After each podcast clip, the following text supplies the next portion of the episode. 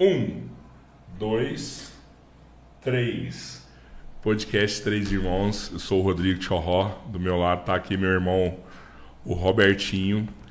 E hoje a gente vai valeu. começar de um, de um jeito diferente. Hoje a gente vai começar falando dos nossos patrocinadores. Ah, importante. E quem que é o primeiro patrocinador? Pode falar aí. Vamos falar? Eu não digo o primeiro, mas o que eu mais gosto de falar, porque é sem dúvida a melhor loja de brinquedo da região, se não do Brasil. Sem ela, a gente não estaria aqui tentando agradar todo mundo. Futuristic Games e Magazine. Você pode fazer o seu pedido, a gente entrega em São Paulo quando o anúncio é full, e no mesmo dia ou em um dia só. Quando não é full, não faz tanta diferença. A gente consegue entregar em até dois dias na grande maioria do Brasil. O dia das crianças chegando, cara, não espera não, já vai lá, escolhe um produto bacana. A gente é muito completo, todos os produtos são com qualidade metro. Você não vai errar na compra e vai acertar novamente na entrega. A gente está trabalhando muito bem, então a logística é muito bem elaborada para te atender do jeito que você precisa. Futuristic Games Magazine. Entra lá no site www.futuristicgames.com ou www.magazinefuturistic.com.br. Os dois domínios você vai cair lá dentro da nossa loja. Pode comprar pelo Instagram magazine.futuristic.magazine e fazer para a gente o pedido, a gente vai te atender. As meninas estão prontíssimas, morrendo de vontade de dar alegria para os filhos que vocês têm. Tô falando que eu tô aqui. Hoje eu tô aqui, viu? Hoje é o original. O- O, original. O outro patrocínio que eu tenho que falar, o supermercado Badião, né? é, dispensa comentários, atendimento incrível. Muito e bom. Agradecer também pelo Ipon Sushi, que ontem mandou comida japonesa pra gente aqui. Quer falar que eu adoro comida japonesa. Se quiser mandar de novo, Verdade. tá? Eu vou comer com o maior prazer. Ontem, infelizmente, eu não consegui comer. Mas é, mas também sempre eu vou lá. Sempre eu vou lá no Badião e aí eu acabo pegando um temakizinho lá no Ipon Sushi. Pão Sushi. E você consegue seguir o supermercado Badião lá no Dicas do Badião também. Sempre eles estão colocando novidades lá, geleia, tudo. Se não quiser ir no supermercado, liga para eles, eh, seleciona lá qual supermercado você quer ser atendido, se é no Badião do Centro ou no Badião da- do Amorim, e passa a sua lista de compras e eles entregam na sua casa, tá? É, supermercado Badião, lá não tem erro. Quem mais, Albertinho? Drogaria Futurística, agora já praticamente pronta. Uma farmácia muito bacana, uma farmácia com um atendimento fantástico, vai entregar dentro de Araguari todinho, capilar. Onde você tiver, a gente vai levar o que você precisa. Medicamento é responsabilidade. Não busque em qualquer lugar, busque no lugar certo. Drogaria Futurística, na Rua Amazonas 450. Isso aí, Drogaria Futurística. Drogaria e hoje, assim, com muita satisfação também, anunciar um novo parceiro nosso, que é nada mais, nada menos que a Uberlândia Refrescos, cara. Pô, É uma empresa tá há mais de 40 anos atendendo Triângulo Mineiro, Alto Paranaíba, Noroeste Minas e são distribuidores de Coca-Cola, franquia Coca-Cola, é, várias cervejas, é, água, sucos, suco água. energético. Uberlândia Refrescos. Cara, pô. Atendimento gigantesco. Que Valeu. parceiro que a gente tem, mano. E agora, cara, sim, eu, eu quero. Eu tô tão emocionado hoje, cara. E, e- eu, Eu eu, te falei, hoje, falei. hoje eu escutei uma música o dia inteiro, assim, sabe? Foi, foi o A cara é que assim, eu fui ó. mais cobrado. Mais cobrado foi esse. Sentada na mesa, Ah, tomando cerveja. ah, Olhar faiscante, olhar sensual. Um jeito dengoso, um jeito gostoso.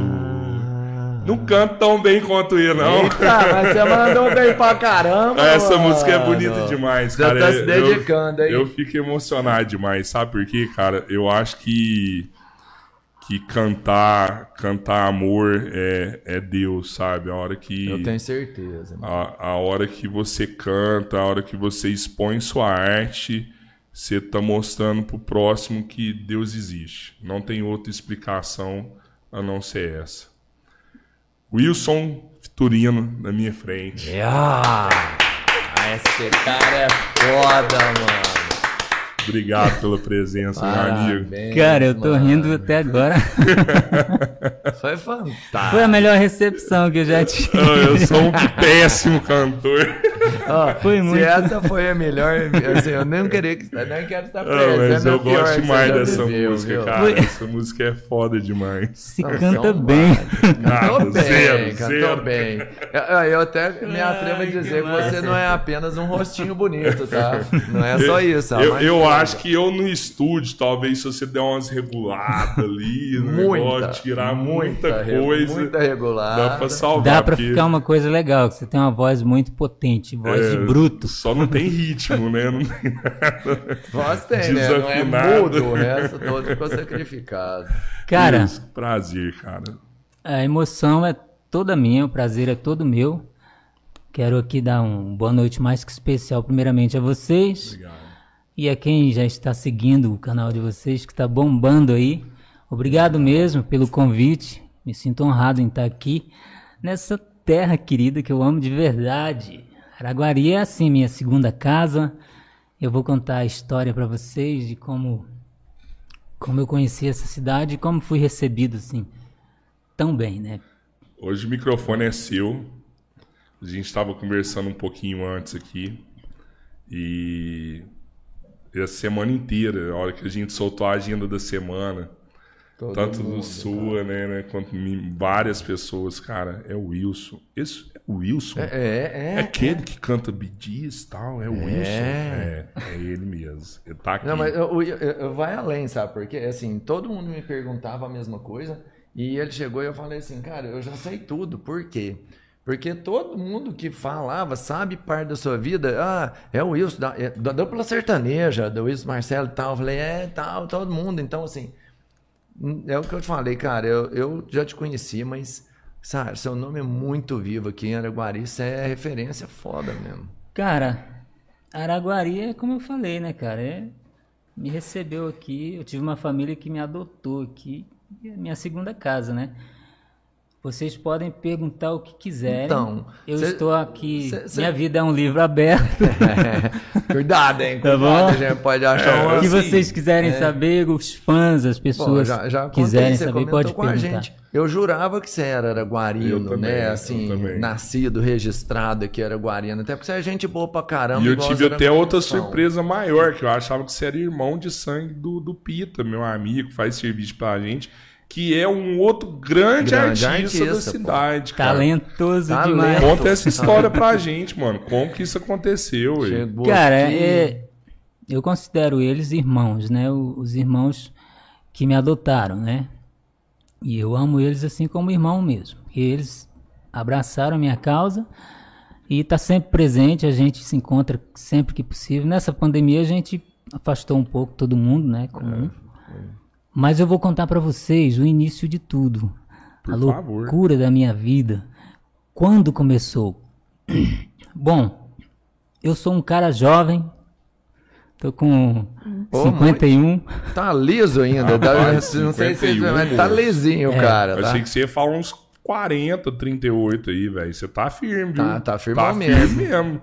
tá ficando na sombra, né? Caraca, mano. Não toma sol. Obrigado. Tem, tem gente que me dá menos, é tipo. Já teve gente que me deu, é tipo 30, 38, 35. Ô, é pois. sério, Não, surpresa. mas é porque você realmente, assim... Eu não sei se a câmera Eu vai fico mostrar. muito em casa. Não, mas você- tá bem liso, assim, sabe? Tá bem... Eu, eu... Tô, eu, tô, eu tô no sol, mano. Eu tô acabado. Não, eu olho pra você assim, você tá, você tá bem melhor. Até assim, a gente tem praticamente a mesma idade, tá? Só que eu, eu Sério? acho que eu tô ficando... Contou, contou. Então, no Conta aí, conta aí. bom, eu nasci em Conceição do Araguaia, no estado do Pará. Paraense. É, sou paraense. Minha cidade, ela é uma cidade turística, né? Bem movimentada, principalmente no mês de, de, de julho a agosto. Junho, julho e agosto são os três meses, assim, top, né? E acontece a maioria dos eventos importantes, grandes artistas vão lá porque tem praias de água doce. A cidade fica realmente às margens do Rio Araguaia, então muita gente vai para pescar, passa semana, passa meses, né? Principalmente nessa época de junho, julho e agosto, as pessoas acampam nas ilhas lá, então é uma coisa assim bem paradisíaca, né? E a cidade sempre muito bem receptiva. E eu nasci ali, porém eu fui registrado numa cidade em, em Tocantins, que é Couto Magalhães, porque na minha época a minha cidade não tinha, tinha cartório cartório. de registro. Então, registraram-se a maioria das, da, da, da, da população da minha época foram registrados em Couto Magalhães. E começou assim a minha história. Eu venho de, de família realmente muito humilde. Nós morávamos antes de, de CDA, a gente morava, a gente morava em, em terras eh, desabrigadas e que no final foram tomadas e a gente caiu em Conceição do Araguaia.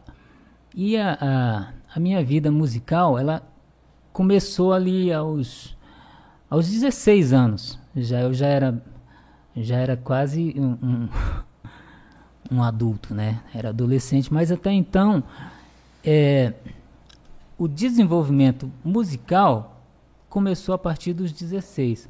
Eu já tinha aquele dom que sempre alguém falava, cara, você canta bem.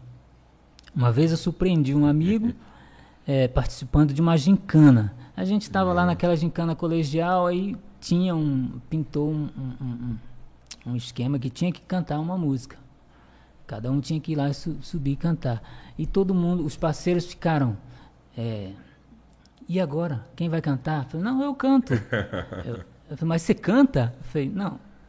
Eu canto. Vou lá, Vou tentar, vou lá, vou é. tentar. Aí eu cantei, né? Pra surpresa de todo mundo, eh, eu ganhei. A gente ganhou nesse quesito, né? De cantor.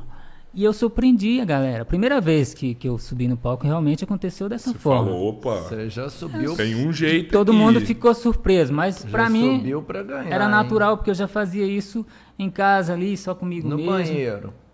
né? Uma vez eu estava cantando no quintal, aí a vizinha ouviu e falou para minha mãe assim: Nossa, seu filho canta muito bem, né? Eu devia ter lá os 14, por aí. Você devia levar ele para cantar com a gente no coral da igreja e tal. Minha mãe chegou a levar, e levar umas algumas vezes, mas eu não dei sequência, né? Aham. O dom musical eu acho que veio da minha mãe. Ela Mas ela fala que é também? dos. Ela canta. Já canta. Canta na igreja e tem boa voz. Mas ela acha que é da parte do. do, do, do, do meu pai, né? Que tinha, Aham. tinha alguém que. Da família que cantava mais. E meu pai era um assoviador, né? Que assoviava muito bem. É só Massa. isso que ela, que ela me, me lembra. Que eu perdi meu pai muito cedo, né? Eu não cheguei a, a- conhecê-lo. Não me lembro dele Tem memória. entendeu? E minha mãe fala que eu ainda en- engatinhava, né? Aham. Quando eles foi. Vítima da, de, de- daquela doença de Chagas. Caramba. Então, é. Até hoje, Tinha muito esse negócio. Né? eu sempre de vez em quando quero perguntar algo relacionado ao meu pai. Eu tenho que ligar para minha mãe e falar, mãe, como que era isso? Como era que ela me lembra? Aí perdi meu pai e ela logo depois se casou com meu padrasto, que veio a falecer quando eu tinha 13 anos. Então Nossa, foi cara, jogo era rápido. criança também. Era criança. Tava começando ali a entender as coisas ainda, né? E a gente levava aquela vida muito sofrida, que a minha mãe cuidava de seis, incluindo eu. Éramos quatro irmãos, somos, né? Ainda quatro irmãos e duas irmãs. Todos estão hoje bem casados e têm sua vida tranquila lá. Lá no Pará Tudo também, lá no, tudo em lá. CDA. A parte musical, eu só, só fui descobrir mesmo que eu levava jeito para isso após os 16 anos. Eu, eu, meu primeiro trabalho, que eu considero trabalho mesmo, foi como funcionário público. Eu era office boy na prefeitura de lá, de Conceição do Araguaia, né? E eu trabalhei com na parte de tesouraria, né? Eu era um office boy E eu fazia essa coisa de pagamentos e tal. Eu fui, eu aprendi demais lá com as minhas patroas. Eram, eu tinha patroas, não tinha patrão.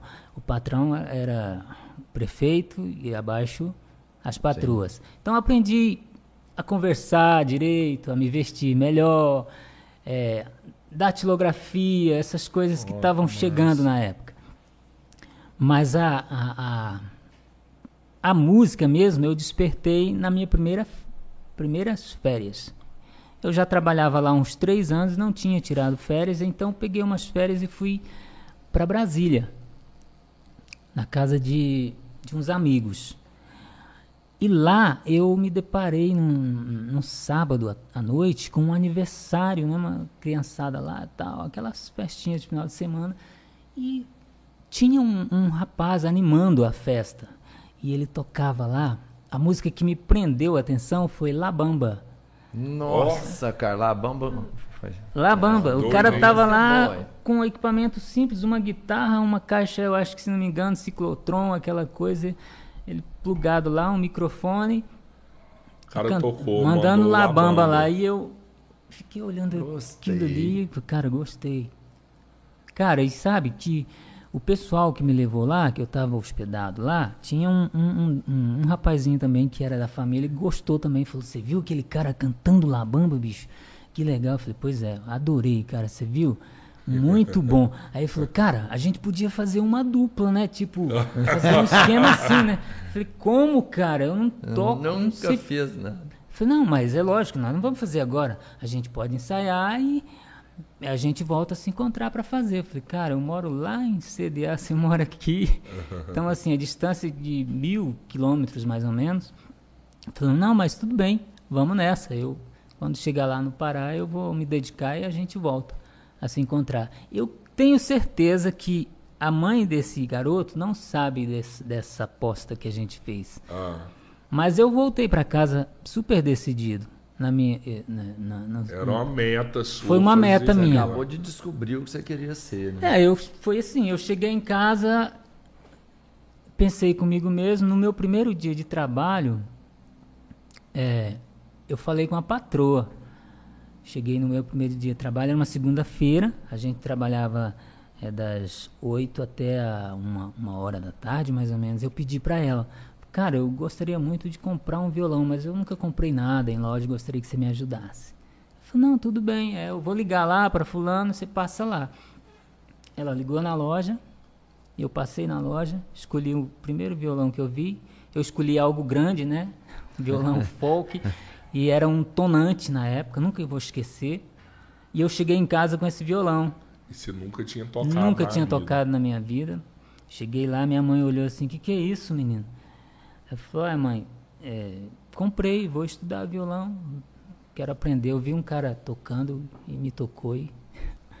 Minha mãe achou estranho. E eu tinha um amigo que tocava e dava aulas residenciais. Ele, Lá no Pará.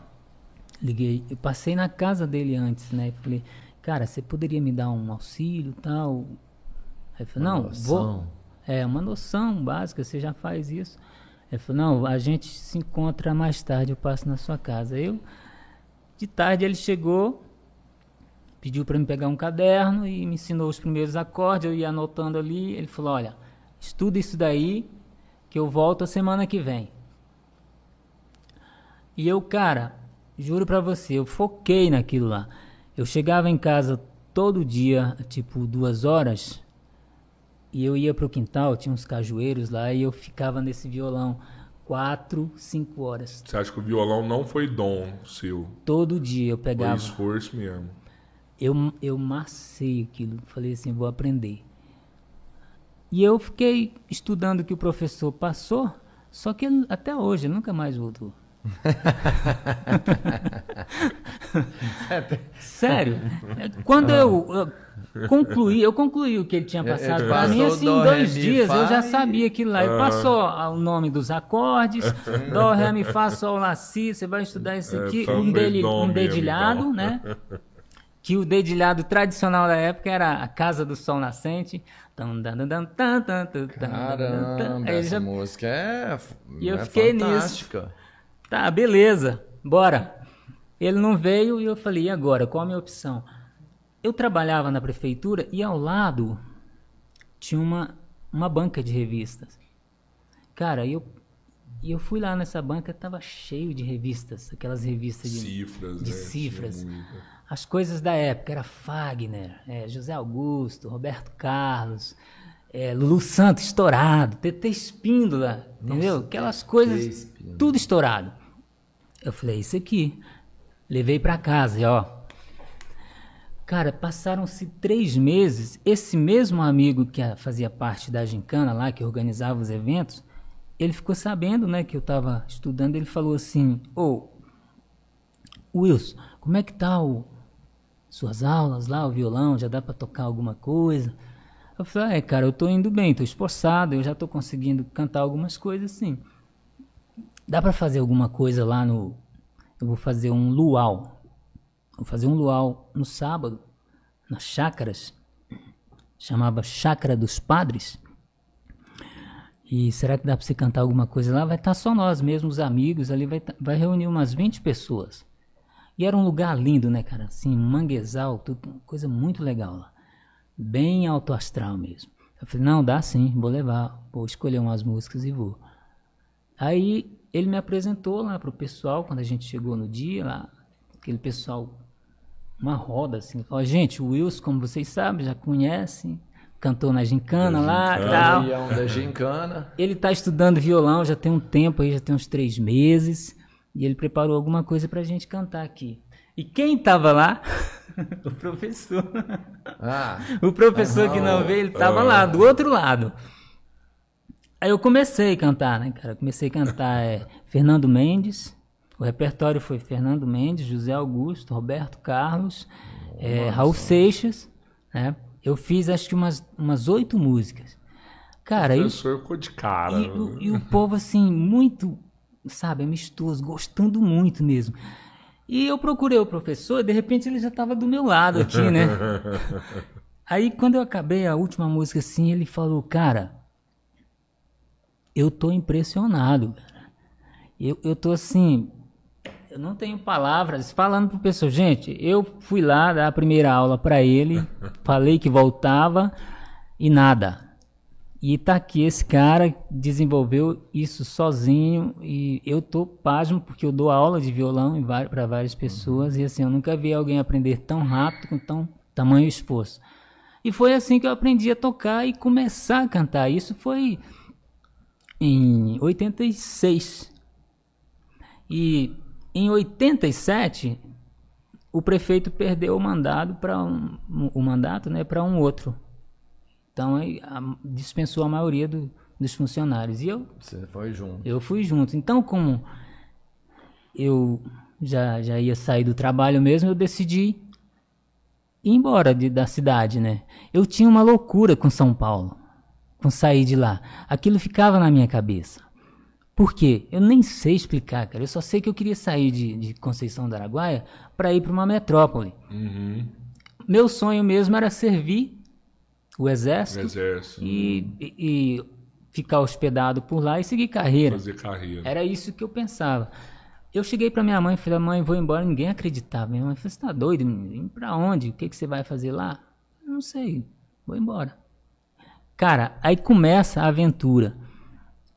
Eu ainda, ah, ainda tinha que cumprir os últimos meses né, de trabalho. Eu decidi então ir embora já deixei claro para minha mãe, para a família e o pessoal da prefeitura já sabia, né? E ainda dava para você ficar até o final do ano, né, se quisesse, que ele só entraria É em janeiro, né? é. E isso era era abril. E eu conheci um cara meses antes lá. Um menino novo, tipo 15, 16 anos. Ele tava tinha acabado de entrar na, no departamento pessoal, era um office boy também. Mas ele tinha 15 anos, só que o corpo dele não não aparentava isso, aparentava muito mais. Ele parecia ser um cara aí de uns já tipo 18, 20, por aí. Ele era muito grandão, né? E ele descobriu que eu tava vindo embora. Aí ele chegou pra mim, se afinizou e tal, falou: "Cara, Fiquei sabendo que você tá indo para São Paulo. Eu quero ir com você. E, cara, Nossa, mas Você, você tinha o quê? Quantos anos? eu já tinha. Olha, 17. não, eu ia completar 18. Aham. Eu tava Você nos era 17. menor, ia arrastar E ele outro. era menor. E eu, Você pra era mim, menor ia levar outro, né? pra Dois- mim ele já era Aham. de maior pelo tamanho. Aí eu falei, cara, eu tô indo. Ele perguntou pra onde eu ia, o que, que eu ia fazer, cara, eu não tenho a menor noção, sei que eu vou. E cidade pequena, todo mundo sabia que você ia embora já. É. Comecei a organizar. Eu falei, eu não sei, eu vou pra lá, pretendo me alistar e trabalhar, encontrar um trabalho e me virar. Aí ele falou assim, não, quero ir com você. Eu falei, como assim? Por quê? Eu falei, não, cara, não aguento isso aqui, eu quero ir também. Mas eu não sabia nada da vida dele. Só que ele se aproximou de mim, se afinizou e ele começou a ir lá em casa e a gente já trabalhava juntos. Então foi uma amizade assim já de, de uns três meses. Aí eu falei, não, beleza, vamos sim. Aí ele falou pra mim, eu tenho parentes em São Paulo. Ajudou bastante aí. Cara, e olha só como eu caí aqui em Araguari. Era isso, é isso aqui. Esse rapaz, o pai dele morava aqui em Araguari. E o pai dele tinha mandado ele pra lá, porque ele já dava trabalho aqui pra ele. Entendeu? Então, o pai dele já tinha trabalho de educação com ele. Aham. Ele era um cara é, de 15, 16 anos, acho que ele tinha 16. Mas ele era muito inteligente. Assim, muito inteligente mesmo. E ele cometia os deslizes dele. O pai dele não dava conta dele. Mas eu não sabia nada da vida dele. Sei que ele tinha, a mãe dele morava lá, ele morava com a mãe. E, e só fui saber isso depois, né? Sei que, que quando eu conheci ele, ele morava sozinho e trabalhava lá. Aí ele falou: Não, eu tenho parente lá, a gente pode ficar lá no meu tio e a gente arruma trabalho lá e você faz o Bora que pra você quer fazer e vamos pra frente. Concordei dos mais natural. Falei: Não, tranquilo. Sua, sua mãe tem, tem, tem algo contra isso daí? Porque eu já falei com a minha mãe, que minha mãe já tá por dentro. Ele falou: Não, minha mãe. cidade inteira, eu já avisei pra cidade inteira que É, tô indo. aí e a minha mãe tava triste, lógico, né? Ela não, até o momento ela achava que era loucura minha que eu não ia. Ia Todo desistir. mundo Mas pensava, já né? apoiou, né? Mas ela não, não, se, não se pôs entre a, a decisão. E eu fui conversar com a mãe desse menino para saber se ela sabia realmente. Aí ela falou. Ela falou que não, o Elton, é, ele chama o Elton. Não, o Elton realmente tem o tio dele tá lá em São Paulo. Eu acho que é uma boa, tal. Falei, não, beleza. Comecei a organizar, cara. Aí eu lembro, a gente saiu no dia um dia 19, dia, dia 20. Sei que a gente chegou em São Paulo no dia 21 de abril, era feriado. A gente nem calculou que chegaria em São Paulo no feriado. Nós chegamos lá, tava tudo parado, cara. Eu lembro que a gente, como tava tudo parado, o tio dele não, não sabia. Eu falei, cara, e agora? Eu falei, não, vamos dormir em algum lugar. Aí tinha um, um motel, cara, do lado. A gente tava com um monte de coisa. Eu falei, cara, onde nós vai achar lugar pra. Vamos, vamos pro motel. Chegamos lá, alugamos um quarto lá e dormimos lá naquele motel. Pusemos as coisas lá, dormimos lá, só pra passar a noite, até ele falar com o tio dele. Aí falamos com o tio dele. O tio dele assustou, né, quando ficou sabendo que era ele. O E eu tio, né, pensava mano? que ele tinha falado tudo com o tio dele. Falou nada. Nada, nada. Meu amigo, aí a gente foi pra casa do tio dele. Cara, o tio dele simplesmente morava numa favela. Ali perto daquele. do estádio Mo- Morumbi, né? Tem uma favela ali do É, lado. Aquela favela. E nós fomos pra lá. Ele tinha um mercado, tipo mercearia, né? Tinha de tudo. Nós chegamos lá pra ele, ele recebeu a gente bem, mas é- eu, eu logo percebi que ele estava desconfortável aqui com a situação. E a casa dele era bem humilde. Ele tinha um, um mercadinho que funcionava direto, né? Todo mundo comprando lá, não fechava. E ele colocou a gente lá no fundo, num quarto, um lugar assim, bem. Vou te falar. Bem, bem. Eu dormi lá, eu lembro que isso nunca vai sair da minha memória. eu acordava à noite, tinha ratos andando em cima de mim. Cara, Eu- eu, ia eu- te eu me lembro que eu- isso. É a história do pão com ovo. É, exatamente aquilo lá, é Eu real. ia te perguntar se A era mu- real. a se, música- Se você realmente passou aquilo ou se... Eu passei cada detalhe daquilo ali. Aquela música é a minha biografia. É, eu, eu acordei imaginei. com um rato aqui, cara. ruim. Eu lembro que eu acordei e bati, tinha um monte de rato assim. E cara, Você fez uma música disso? eu tenho uma música, chama Pão, com, Ovo. Quem quiser conhecer, é só ir aí no meu canal, Wilson Vitorino. querer isso, tem, tá? tem É de bem tudo. legal. É, você falou, você relatou, eu falei assim, é a letra da música, assim. É. Só que é- é- existem outros sofrimentos, né? de- Tem, tem outras coisas que inclusive passei cantando. aqui também. É, e o cara não dá uma água, enfim. É, mas depois você... vai. Aí, cara, a gente saiu no outro dia pra arrumar, procurar trabalho, né? Cara, pensa, eu jamais imaginava que era tão difícil sair pra procurar trabalho, arrumar trabalho. Porque até então, cara, quando eu era menor, que que eu tinha meus 13 comecei a trabalhar, eu vendia picolé. Aham. Vendia, né? Aí lá vendeu. Os primeiros trabalhos, vendia picolé. Depois comecei a trabalhar com meu pai de carroceiro, padrasto, né? Era fazer frete na cidade. A gen- ele tinha um cavalo e montava a carroça. E a gente saía fazendo frete na cidade.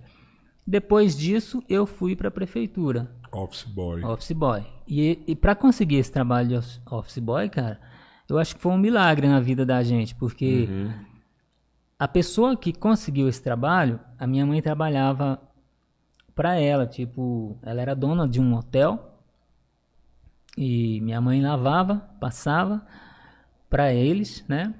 E eu ajudava minha mãe nessas tarefas. Eu estava sempre lá ajudando ela a limpar o hotel, montar, desmontar as camas, essas coisas de, de hotel. E às vezes até lavar as louças do, do, do próprio atendimento após, né?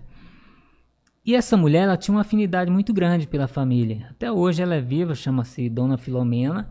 E foi ela que, conversando com a Rosemary, que é dona de um outro hotel, que trabalhava como tesoureira. Ela falou, ah, eu tô precisando de alguém. Vou arrumar um menino bom. não, vou você." arrumar um menino pra você. De- Eu caí lá na prefeitura, sim.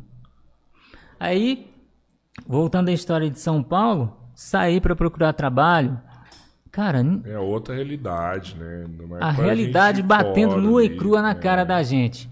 Era nãos e nãos. Eu fui lá para ver o lance do, do, do, do, do exército, né? Os primeiros passos. Ah, tá. E Cheguei lá, deu tudo errado porque Não alistou? não consegui alistar porque não tinha doc- os documentos necessários. Nossa. Não era a, a época também, eu tinha que esperar até acho que outubro, uma Tempo. coisa assim.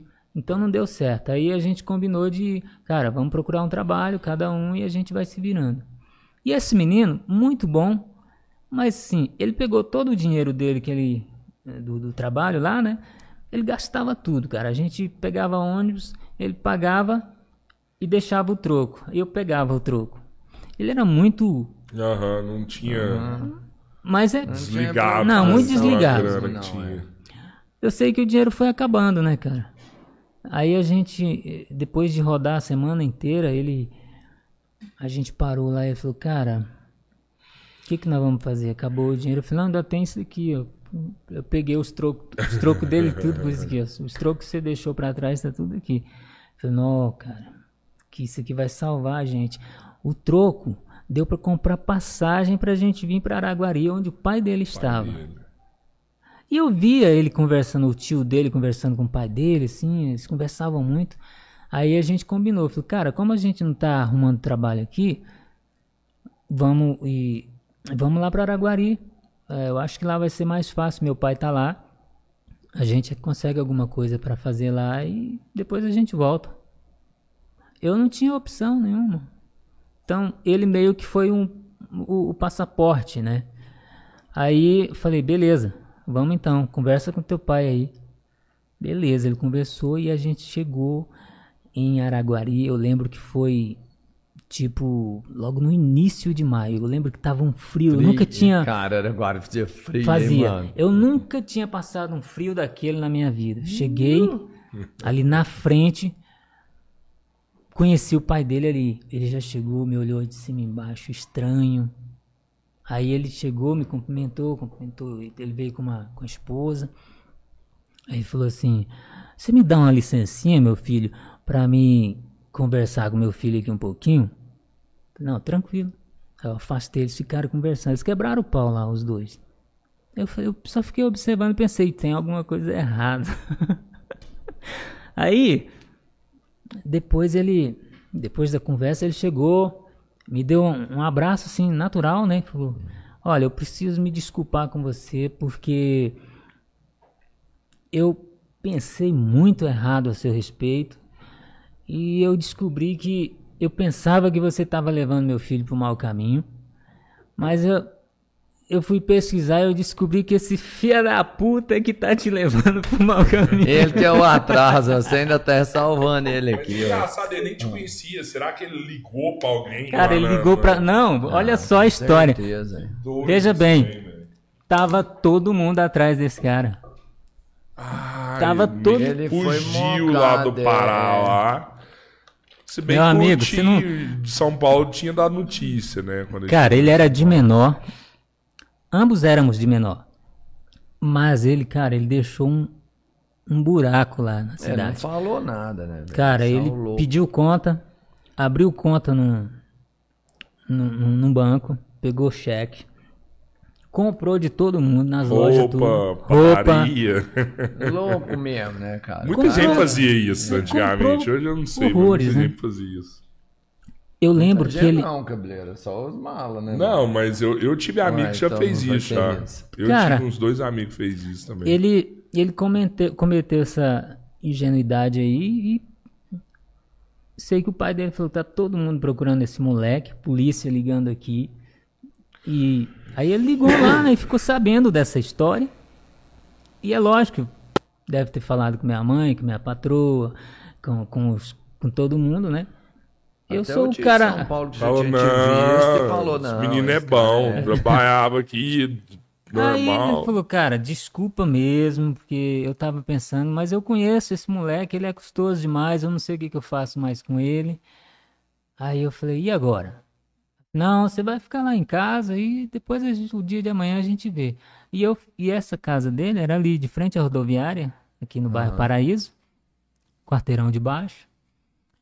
Aí eu fiquei na casa dele coisa aí de um mês, dois meses, aí eu comecei a trabalhar. Comecei a trabalhar no café. Primeiro, eu, eu tinha que trabalhar. Plantação de café. Colheita, É. né? É, é, Quicumba, que o pessoal chamava aqui, né? Quicumba. Quicumba. Cara, eu acordava cedo com ele, né? Tá já com o pessoal. O único, único tra- trabalho que pintou, ele falou, a gente tinha que acordar todo dia às quatro para pegar. de- é, madrugadão. É, para pegar esse caminhão, né, que levava as pessoas para a panha de café.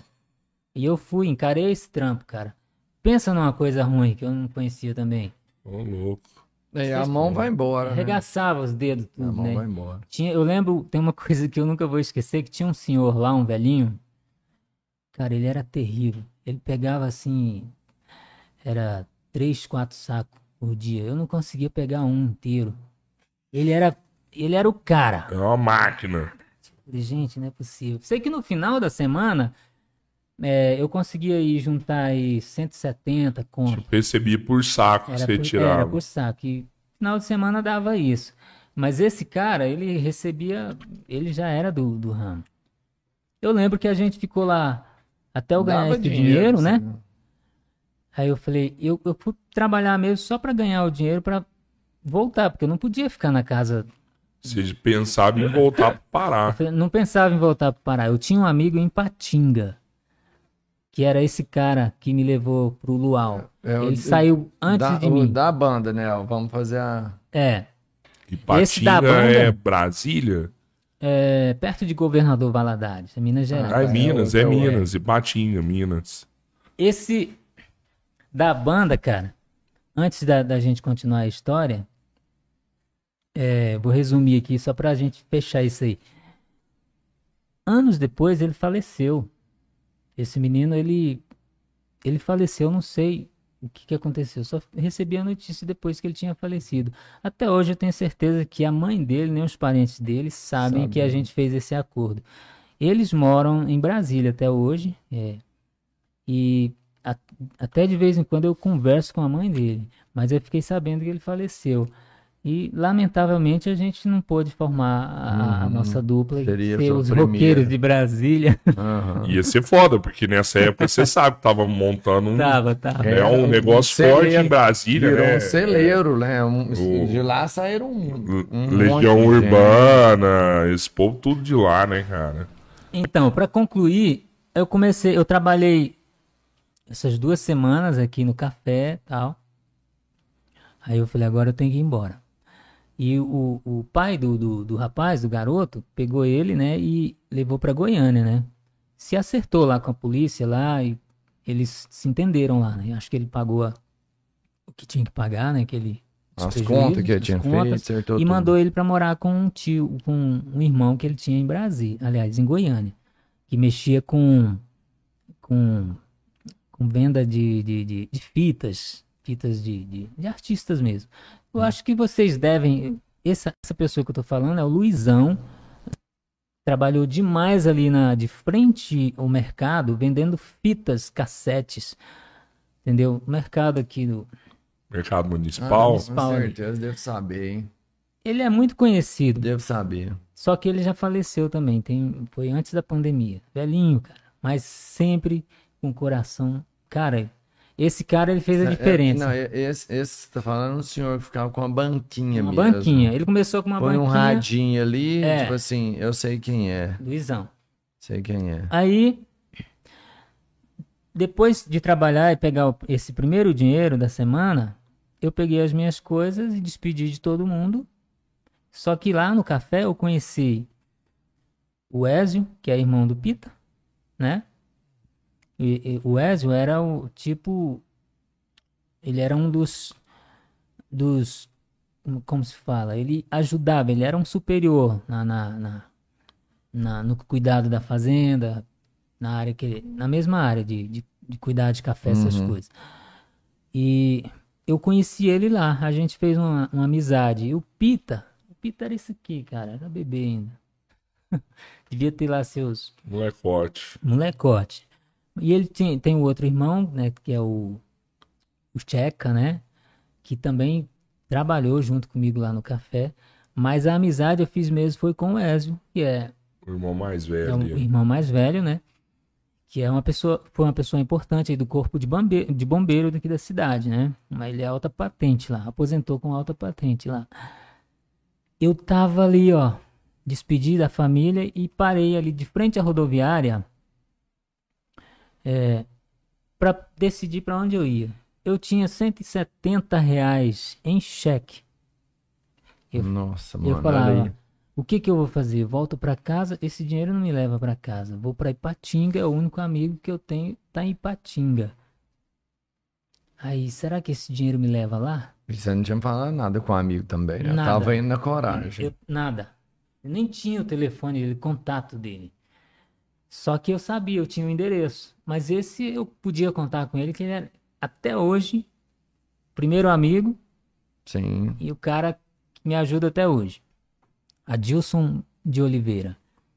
Parabéns aí. Aí eu tô ali parado, encostado no, no, num poste e, e me vem o Ézio, o mais velho irmão do Do Pita. café. Ele vem lá assoviando, pai, o que, que você tá fazendo aí? Ele me chamava de, Japão, de Japãozinho, né? Porque o meu patrão no café chamava-se Japão.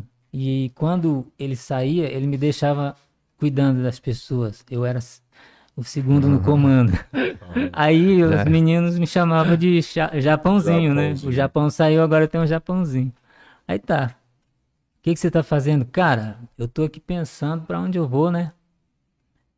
É, eu saí lá, despedi da família, eu tenho. Enfim.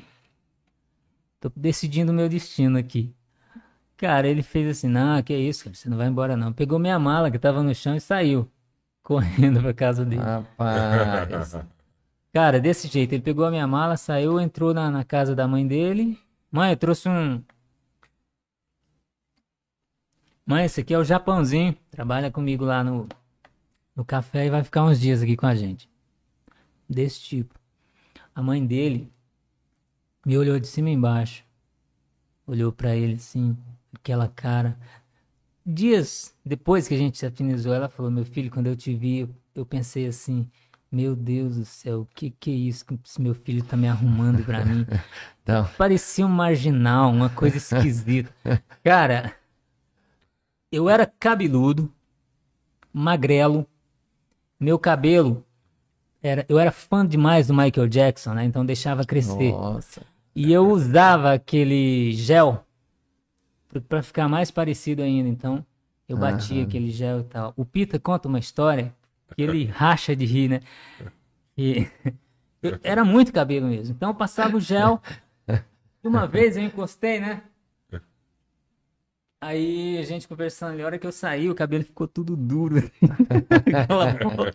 Isso mata ele de Que, rir. que é né? mullet bem É, formado mesmo, né? Então esse era o meu perfil. Então, cara, as pessoas achavam, eu tinha, ela tinha razão É, de na pensar época, de mim. na porque- época não tinha, assim, o cabeludo não era bem visto. Não. Não era. E eu cheguei lá, cara, assim, gente, o que que eu tô fazendo aqui?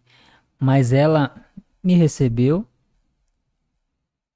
é, me alimentou, a mãe do Ezio, e eu fiquei dormindo lá por uma ou duas semanas, não me lembro. Aí logo aluguei uma, uma, uma casinha ali mesmo no bairro, com outro amigo.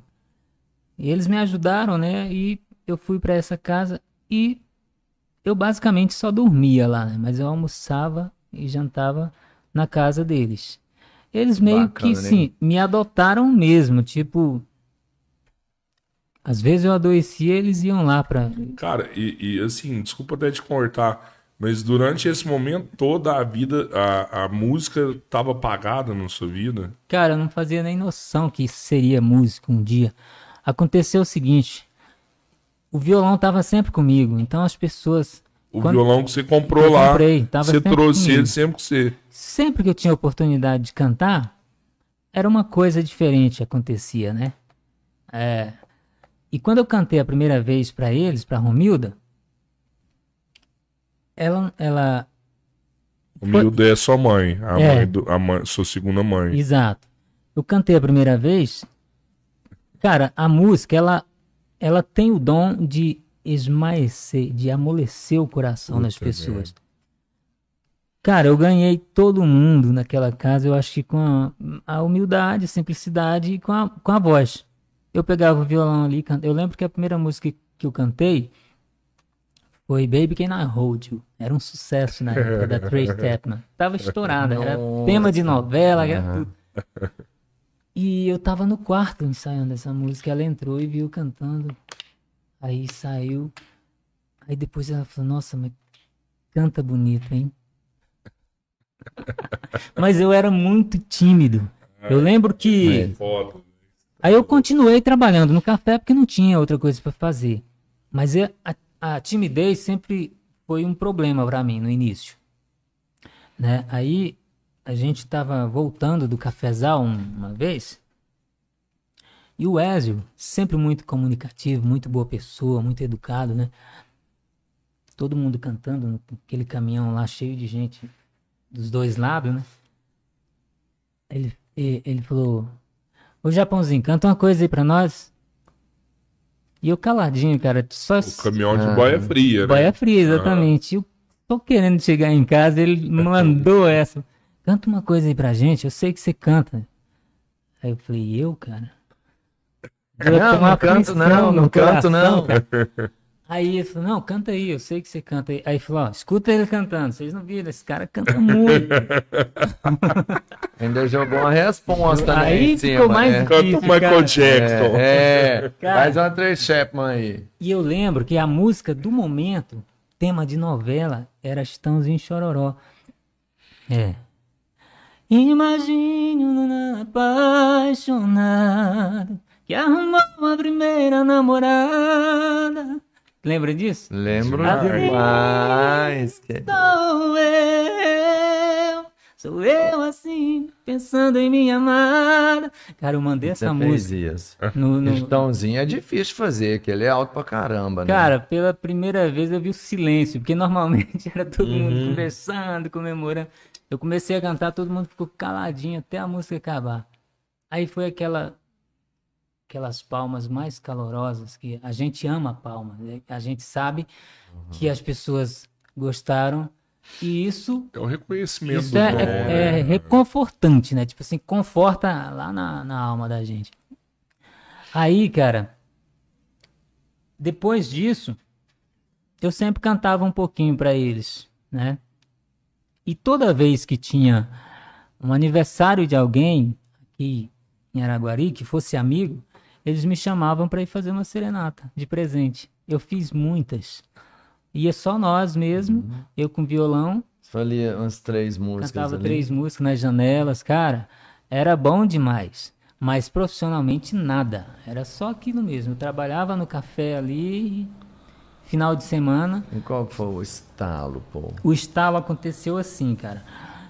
Tinha um bar na antiga rodoviária, onde foi a primeira rodoviária aqui. Lembro. Hoje é a UPA. Eu acho que é, não me lembro. Hoje é a UPA lá.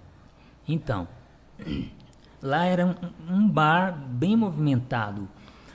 Tinha música ao vivo. Eu sei Era que. tipo o Zeppelin ali, que é, a pizzaria isso, da tipo, esquina. tipo, eu, eu cantei também. É. tipo assim, né? E a gente trabalhava de, de segunda a sexta. E eu já estava preparando para dormir, né? Que eu dormia cedo, era umas oito, nove, quase nove horas. Che- Alguém bateu lá na, na casa onde eu morava. Um cara desesperado. Eu falei, cara, quem é? É você que chama Japãozinho? Então, eu falei, eu mesmo, atendi ele. Ele falou, cara, eu já fiquei sabendo que você é cantor, eu tô precisando de um cara urgentemente para substituir um cantor que me deixou na mão hoje. Falei, cara, não faça isso não. Custa tá cantar no, no, no carrinho lá do, Que isso, do Boia? Fria, eu vou cantar num, num bar, todo mundo esperando, arrumado e Cara, tudo não mais. faço isso. Falei, cara, por favor, me ajuda, a casa tá cheia e não pode faltar música. Senão vai ser muito ruim pra mim amanhã. Era uma sexta-feira. Eu falei, "Que- como é que é lá? Falei, não, cara, já tá tudo prontinho, é só você pegar o violão aí, é, leva a sua pasta de música, você deve ter uma. Vamos lá, quebra essa pra mim hoje. Você já foi lá, catou o livrinho de cifras que você Eu tinha, tinha uma né? Pasta, né, Você de, já de tinha. cifra lá e eu falei, não, eu vou tentar, cara, mas eu nunca fiz isso, né? Cara, eu, eu lembro como se fosse hoje. A hora que eu cheguei no bar, eu... Pensa, um bar cheio, Cabeludo, cabeludo. estiloso. Cheguei com violão lá, não tinha capa, aquele violão bagunçado. Cheguei segurando o violão, passei no meio. A hora que eu pus o pé ali na, na- no meio do, do povo ali, cara, todo mundo gritando: Ô, chegou! Ih, aquele barulho, agora o trem vai pipocar. falou, "Nossa, cara, eu comecei a tremer ali ferrou." já. Ferrou. Eu falei: agora, agora ferrou o negócio. Não tinha erro, era só lembrar do caminhão de boia fria. aí. Que que isso, meu amigo? Quem, eu lembrava de Rapaz. nada, eu só, só queria ir embora. Cara verde dormir. purinha, vibrando. Aí ele chegou e me colocou num palco tipo dois por dois, cabia um teclado e, e eu sentado ali, tinha um teclado eletrônico lá e falou, olha, esse aqui é o teclado de ritmo. Ele me ensinou ali, ó, aqui você põe o ritmo, aqui você muda o andamento, pra frente ou pra trás, pra frente aumenta, pra trás volta, sobre o beat das batidas, né? Pluguei o violão lá, Aí nem me apresentei. Ele mesmo falou: Gente, esse é o Wilson, vai fazer um som aqui pra vocês. O rapaz não veio, é, quebra essa aí pra ele. Não. Cara, eu juro pra você, minhas pernas Mano, tava assim, cara, tremendo. E eu tava muito nervoso. Aí eu, seja o que Deus quiser, né? É, Peguei o mano. violão já tava molhadinho na chuva. e comecei a cantar uma música. A primeira música que eu cantei em público, na verdade, né? Fogão de lenha. Nossa, bonita é demais. bonita demais, meu. Cara, Bonita demais. A hora que eu dei o primeiro acorde, tremendo, eu já comecei. e- Espera, minha mãe, estou voltando. Ah, eles começaram a gritar todo mundo, cara. Você já Aí- fazia de- com essa perfeição que você faz. A minha voz sempre foi assim, eu já chegava. É lógico que eu- Você melhorou, né? a assim. gente vai aprendendo dia a dia. Há muito que aprender sempre. Mas, cara, no primeiro verso, do primeiro verso pra parou. frente, pronto. Aí eu fui aliviando, meu amigo. Eu, eu te juro, eu saí de lá lá para as três e meia, mais ou menos, parei de cantar. Mas... Porque, Porque a palma lá, veio, eu olhava né? pro cara e ele tava só vendendo, eu pedia só água e eu, e eu fui diretão, sem intervalo. Os caras, normalmente, um intervalo, né, de a cada hora. Eu fui diretão, cara, aí acabei de tocar lá, acabou, o pessoal foi embora, já era umas três e pouco, mais ou menos. Aí ele me chamou no balcão e, e, fe- e me ac- acertou comigo, né? Sim. A gente não tinha combinado nada. Mas, tipo assim, no dinheiro de hoje É, seria sua aí. semana de trampo no Seria aí uns. Um cachê de bar hoje está em média aí, para quem toca em bar, em média de, de 300 a 400 reais. Certo. Né? Pelo menos lá em Uberlândia, eu acho. Os bares pagam em, média. Tem umas casas melhores que chegam a pagar até 600, 700, 800. conto. Aham. Mas o- as casas Ah, aham. A comuns, média. né? Cara, ele mandou ali pra mim, acho que uns 300 conto no dinheiro de hoje. Aí eu falei, isso aqui, que é isso aí? Não, isso aqui é o cachê que a gente paga é, pra, pra pessoal que músico. toca aí, pro, pro músico. Aí falou, antes de, de- de- de- do cachê, cara, você não pode vir amanhã, não? Que, Lógico. que o pessoal gostou muito, cara. O pessoal gostou demais. Então, e eu não, eu não vou pegar o cara de novo, porque Ele é furão. furão e tal, então você pode fazer essa pra mim amanhã, não? Eu falei, ué, cara, tudo bem, eu posso sim. E eu peguei o, O senhor dinheiro me dá e um pus, pão com ovo, né? Você pediu pra ele, que eu tô provocado aqui, eu mano. pus o dinheiro no bolso, aí saí, e depois eu fui conferir, cara. Eu ganhava por semana 170 pau ralando minha mão, regaçava os meus dedos. E tinha ali, eu ganhei aquilo em Três horas. três horas tocando, cara, eu achei aquilo ali Uma fantástico. coisa que você gosta de fazer. Eu né? falei, cara, que que é isso? Ele ainda perguntou se eu quero voltar amanhã, eu quero voltar todo dia. cara, daí, aí ele fez uma objeção. Eu Falei, cara, só que eu queria que você arrumasse alguém pra vir cantar com você, porque o povo gosta muito de música sertaneja. E se você pudesse arrumar, se você não, se você não conseguir, tudo bem, mas é, pode ser pra próxima semana. Eu falei, cara, ele tá pensando na próxima semana, então foi bom. Bom pra cá. Ó, já ganhou, né? Aí, Duas pá, semanas. Eu, eu ganhei esse primeiro cachê, aí vim no sábado, ganhei de novo. Poxa, eu... foi bom Cara, demais. ganhou um mês, né? Você ganhou um Ué. mês e num final de semana. Então, aí na outra semana eu consegui um cara pra fazer segunda pra mim. Só que ele não fazia segunda, chamava, ele chama-se Richarliston. E na época ele ele gostava muito de cantar e tinha uma primeira muito boa, só que ele não era segundeiro. E ele era muito envolvido com a família lá do da, da, da mãe Romilda, do, do, do, do Pica, o Aham. Wesley, todo mundo conhecia. Então eles basicamente a gente se juntou ali porque já era já tinha essa afinidade. Aí falou, não, tu vai lá fazer comigo então. Então tá. Aí a dupla ficou chamando Wilson e Richardson. Aí ele foi, só que ele fazia as primeiras. Eu começava a música, quando chegava no refrão, ele subia, eu tinha que fazer as segundas pra ele. Toda a música. E eu não gostava muito, né? De Mas fazer você sempre fez a segunda tranquilamente. mas sempre fiz. Aí a gente cantou junto acho que um mês ali. Desse jeito. Mas ele tinha o trabalho dele que não folgava ele. Ele não era músico. Assim como eu, louco, né? Que Aham. é só Aham. música, sei É. lá.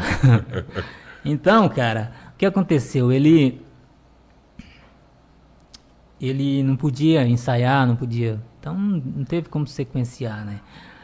Aí eu lembro que eu tava passando, acho que na Minas Gerais. É? A Minas Gerais é aquela da rodoviária, aquela que sobe. ou- Eu confundo as Aquela duas. é a Mato Grosso. Isso, eu tava É Mato passando na Mato Grosso. Grosso ali. Logo na esquina ali, naquele posto ali, tinha um. Tinha um bar, tem até hoje um bar que funciona ali, né? Acho que fechou. é Fechou, bar. era do Luizão, né? É, acho que você tá falando do Milucas, eu acho. É, do, do.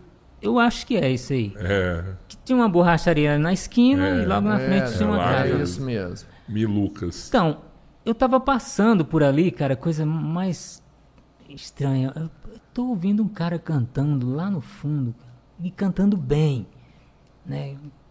Som, um equipamento lá, um- um- parecia que era disco, né? Eu fiquei curioso e parei. Eu falei, cara, o que, que é isso aqui, né? E fui entrando. sem falar nada. Eu deixei o som me guiar, cara. Fui, cheguei lá, tinha um cara ensaiando. Tinha um teclado rolando, um, um uhum. cara tocando e ele estava ensaiando. O cara cantava muito. Era o Washington. Esse cara faleceu, infelizmente, mas foi a minha segunda dupla. Ele estava lá cantando, eu entrei, cheguei, fiquei olhando, eles não, não se importaram com, com, com o estranho chegar. Sua presença. É porque já era uma casa assim de, de amigos que chegava, entrava, eles tinham essa recepção. É naquele posto que só pro pica-pau ali, você tá é, falando, né? É, é lá mesmo. É. Exatamente. Aí lá, ele cantando, eu comecei, eu pedi para cantar uma música com ele. Aí a gente cantou junto acho que duas músicas. E, e ele foi gostando e quando eu vi a gente já tinha cantado umas 10 músicas. Eu falei, cara, eu tô precisando de um cara para fazer um bar comigo. Você não topa? Aí ele já conhecia também o Pita, a Romilda, todo mundo era. O cara uhum. era de casa. Então, aí a dupla Virou o Wilson e o Washington. A gente começou a tocar no, nos bares. Só que ele tinha um problema muito sério com bebida. Ele me deixou muito na mão várias vezes por causa disso. Ele ele, uhum. ele era uma pessoa excelente, cantava demais. Mas ninguém é perfeito, né, cara? É bom, mas tinha uma dependência. É, Dependente realmente não tem controle. Humano demais. Nossa, eu aprendi demais com esse cara. Ele me ensinou a, a trabalhar com pintura. Ele era pintor de, de, de residências, né? E ele me passou esse ofício. Eu ia, eu, eu ia ele saía para fazer os trampos e ele me levava com ele. Então a gente trabalhava durante o dia como pintor, né? E à noite a gente tocava quando tinha que tocar. Porque música um dia é, às vezes tem e às vezes não. E assim, cara, nós ficamos tocando por um tempão. Mas é, a dupla minha com ele foi coisa de três anos. Foi duradouro. Foi, né? foi, assim, mas assim, assim. Ele né, tinha um problema com bebida, mas, mas durou, né? Foi, foi ele, apesar de beber, quando chegava no palco, ele rebentava, né? Conseguia, o problema né? era só ele chegar, ele sempre chegava atrasado. E para sair era difícil. que ele já, né, tava satisfeito, lá. né? Achava bom demais. Cantando e bebendo, o que mais que o cara quer, ué? Então, tá. vocês lembram de um que no local desse posto que você acabou de mencionar no seu nome, foi um, um, um uma casa de show, tipo chamava Rancho Fundo, um negócio assim? Talvez não, não seja da época de vocês, mas antes não, do posto no foi. No lugar do posto. No lugar do posto. posto mal, ali chama posto Mauá. Exatamente. Engano, né? Eu toquei ali muito tempo. Eu não sabia disso, não. Foi lá que aconteceu a segunda parte da música que você mencionou, da história do Pão com Ovo. Tá, das quatro horas. É. Eu toquei é, com o Washington, na verdade. O Washington é que me segurou. Foi a primeira vez que eu tive um, um ataque. então eu tava. Após tocar bastante, não sei, eu acho que a noite foi ruim para ele, não sei, alguma ou, ou, alguém deu um prejuízo para ele. Ele, hum. ele falou que não ia pagar, cara. Simplesmente ele e e ele não na lata, não assim, pagou. não pagou. Eu fiquei com raiva, peguei, eu tava com uma garrafa de vidro, assim, eu joguei na TV dele, fiquei com mais raiva ainda que a TV não quebrou. É, porque, pô, não pagou, tá aí, tá pago, né? E esse cara, ele me decepcionou. É o cara da, da música. Uhum. Ele me decepcionou feio. Eu, nesse dia, eu fiquei arrasado. Deu vontade de, de, de desistir do, do esquema. Foram, mas teve várias outras, né? Porque a gente que tá na noite, cara, é, a gente e, e... a gente sofre como como músico iniciante para você fazer o bar, agradar todo mundo, atender todos os pedidos. Esses caras que estão aí tocando na noite para ganhar os seus 200, 300 reais, Porra, cara, tá louco. é sofre pra caramba. É, é o cara tem que chegar, montar o som, não, tudo que eu, é. eu, sei que já é profissa, já não faz. Você chega, tá tudo pronto. Você canta e vai embora, né? Agora o cara carrega, carrega a caixinha, carrega monta. Você está é. falando aí uma coisa muito importante. É, você falou, você que já é pro, profissa, não faz. Mas eu tive que me adequar a isso. Eu tive que decidir sair. Sim. Não, não foi assim. Eu não cheguei a ser profissa para parar. Porque até mesmo sendo profissa, eu fiz muito. Eu Entendi. entro aqui na, na, na questão seguinte: como começou? Depois do Wilson e Washington, eu voltei para São Paulo. Você era realizou encu- o sonho, Eu era então. encucado com São Paulo. Você realizou, você foi Passei São Paulo. 90, e- quando chegou 91, eu organizei com o Washington e a gente foi para São Paulo. Levou o Washington pra lá. É, a gente foi assim na, na raça mesmo. Na raça mesmo. Porque a gente tinha um- só uns amigos lá. E eu pus na cabeça, cara, que para acontecer na música você tinha que estar numa metrópole, né? Porque acontece, se tiver que acontecer, acontece mais rápido, porque a TV tá lá, o rádio Mas tá na lá. época tudo. era, Era né? isso. Na época era. Não tinha internet, não tinha nada. Tinha que ser assim, é, né? Você tinha que estar num polo. Não né? vai. Você tinha que ter uma E- estrutura, alguém pra te encontrar. eu não consegui realizar o meu sonho de ser. é, de me alistar, né? Eu fiz tudo aqui em Araguari. Só que eu fui dispensado. Na hora que eles pedem todo mundo pra ficar nu lá, fiquei nu. Acho que o cara ficou com raiva do meu pinto. nessa. Vai embora. Era muito pequeno, vai-te embora. Mas não. Não tem é- potencial, não. não, tá? não tem. Mas não é isso, Tá. cara. Eu, quando jovem, é, eu, eu tive um tombo de, de bicicleta que eu machuquei esse joelho direito aqui. Então é bem visível uma. Eu quase fiquei aleijado, né? Quase que saiu essa que eles chamam de cloaca. E não fez né? cirurgia, nunca fez nada. Eu fiz a. Você chegou a fazer. não- eu- na época só fechou, né? Fechou. É, só deu um pontinho Fechou, mas ali. era, cara, isso aqui, ó, três dedos assim. E só que é, como é na junta, ele abria muito. Então, para recuperar isso foi É, foi difícil. Depois que recuperou, ficou uma cicatriz visível. E eles procuram modelos, né? cara? Sim, sim. Então eu não Ah, não vai dar conta. não preenchi os quesitos E aí você não dele. foi no exército. Aí Ainda eu- bem, né, cara? Ainda bem. Mas eu tinha vontade de ir por causa do trabalho, do salário. Eu imaginava assim, cara, eu vou arrumar um trabalho e vai ser top. Não deu certo. Aí eu mergulhei na música. Eu falei, então vamos para São Paulo, cara, e tentar alguma coisa por lá. Mas só que não é só assim, né, cara? Na música também, você, principalmente naquela época, era, tinha que ser modelinho também, né? Tinha que ser tudo aquilo. É, tinha um estereótipo, Não era só né? cantar, né? Físico, né? Que, que eu lembro, preciso. cara, de chegar em lugares. Até que e- não, tem Christian Ralph. aí. Não, teve, e teve mais outros, né? Zé Rico, poxa, Zé Rico. É, é Não, modelo. Canta o absurdo. Zé Ramalho também, pô. Os caras que Zé- venceram na raça mesmo. É. Então. eu Mas o Christian Ralph, assim, só te cortando. Ele venceu, não é um rostinho bonito na televisão, É, ali é um muito pouco. talento realmente, como você tem, mas o Christian eles começaram a cantar com 4, 5 anos. E aí eu te falo assim, você acaba ficando conhecido depois de um tempo. Então, assim, eles eram crianças quando começaram. É, mas não E é aí isso que foi faz. diferente. Não, mas foi diferente do Wilson, pô. Não, Chega lá com sim, 20 é tantos diferente, anos, mas eu acho já que é não- né, para começar. pra Acho que ainda começar não é com o 20 anos. segredo do sucesso. Não, não é, entendeu? com certeza. é. Não tem segredo do sucesso. Em São Paulo, a gente ia visitar escritórios.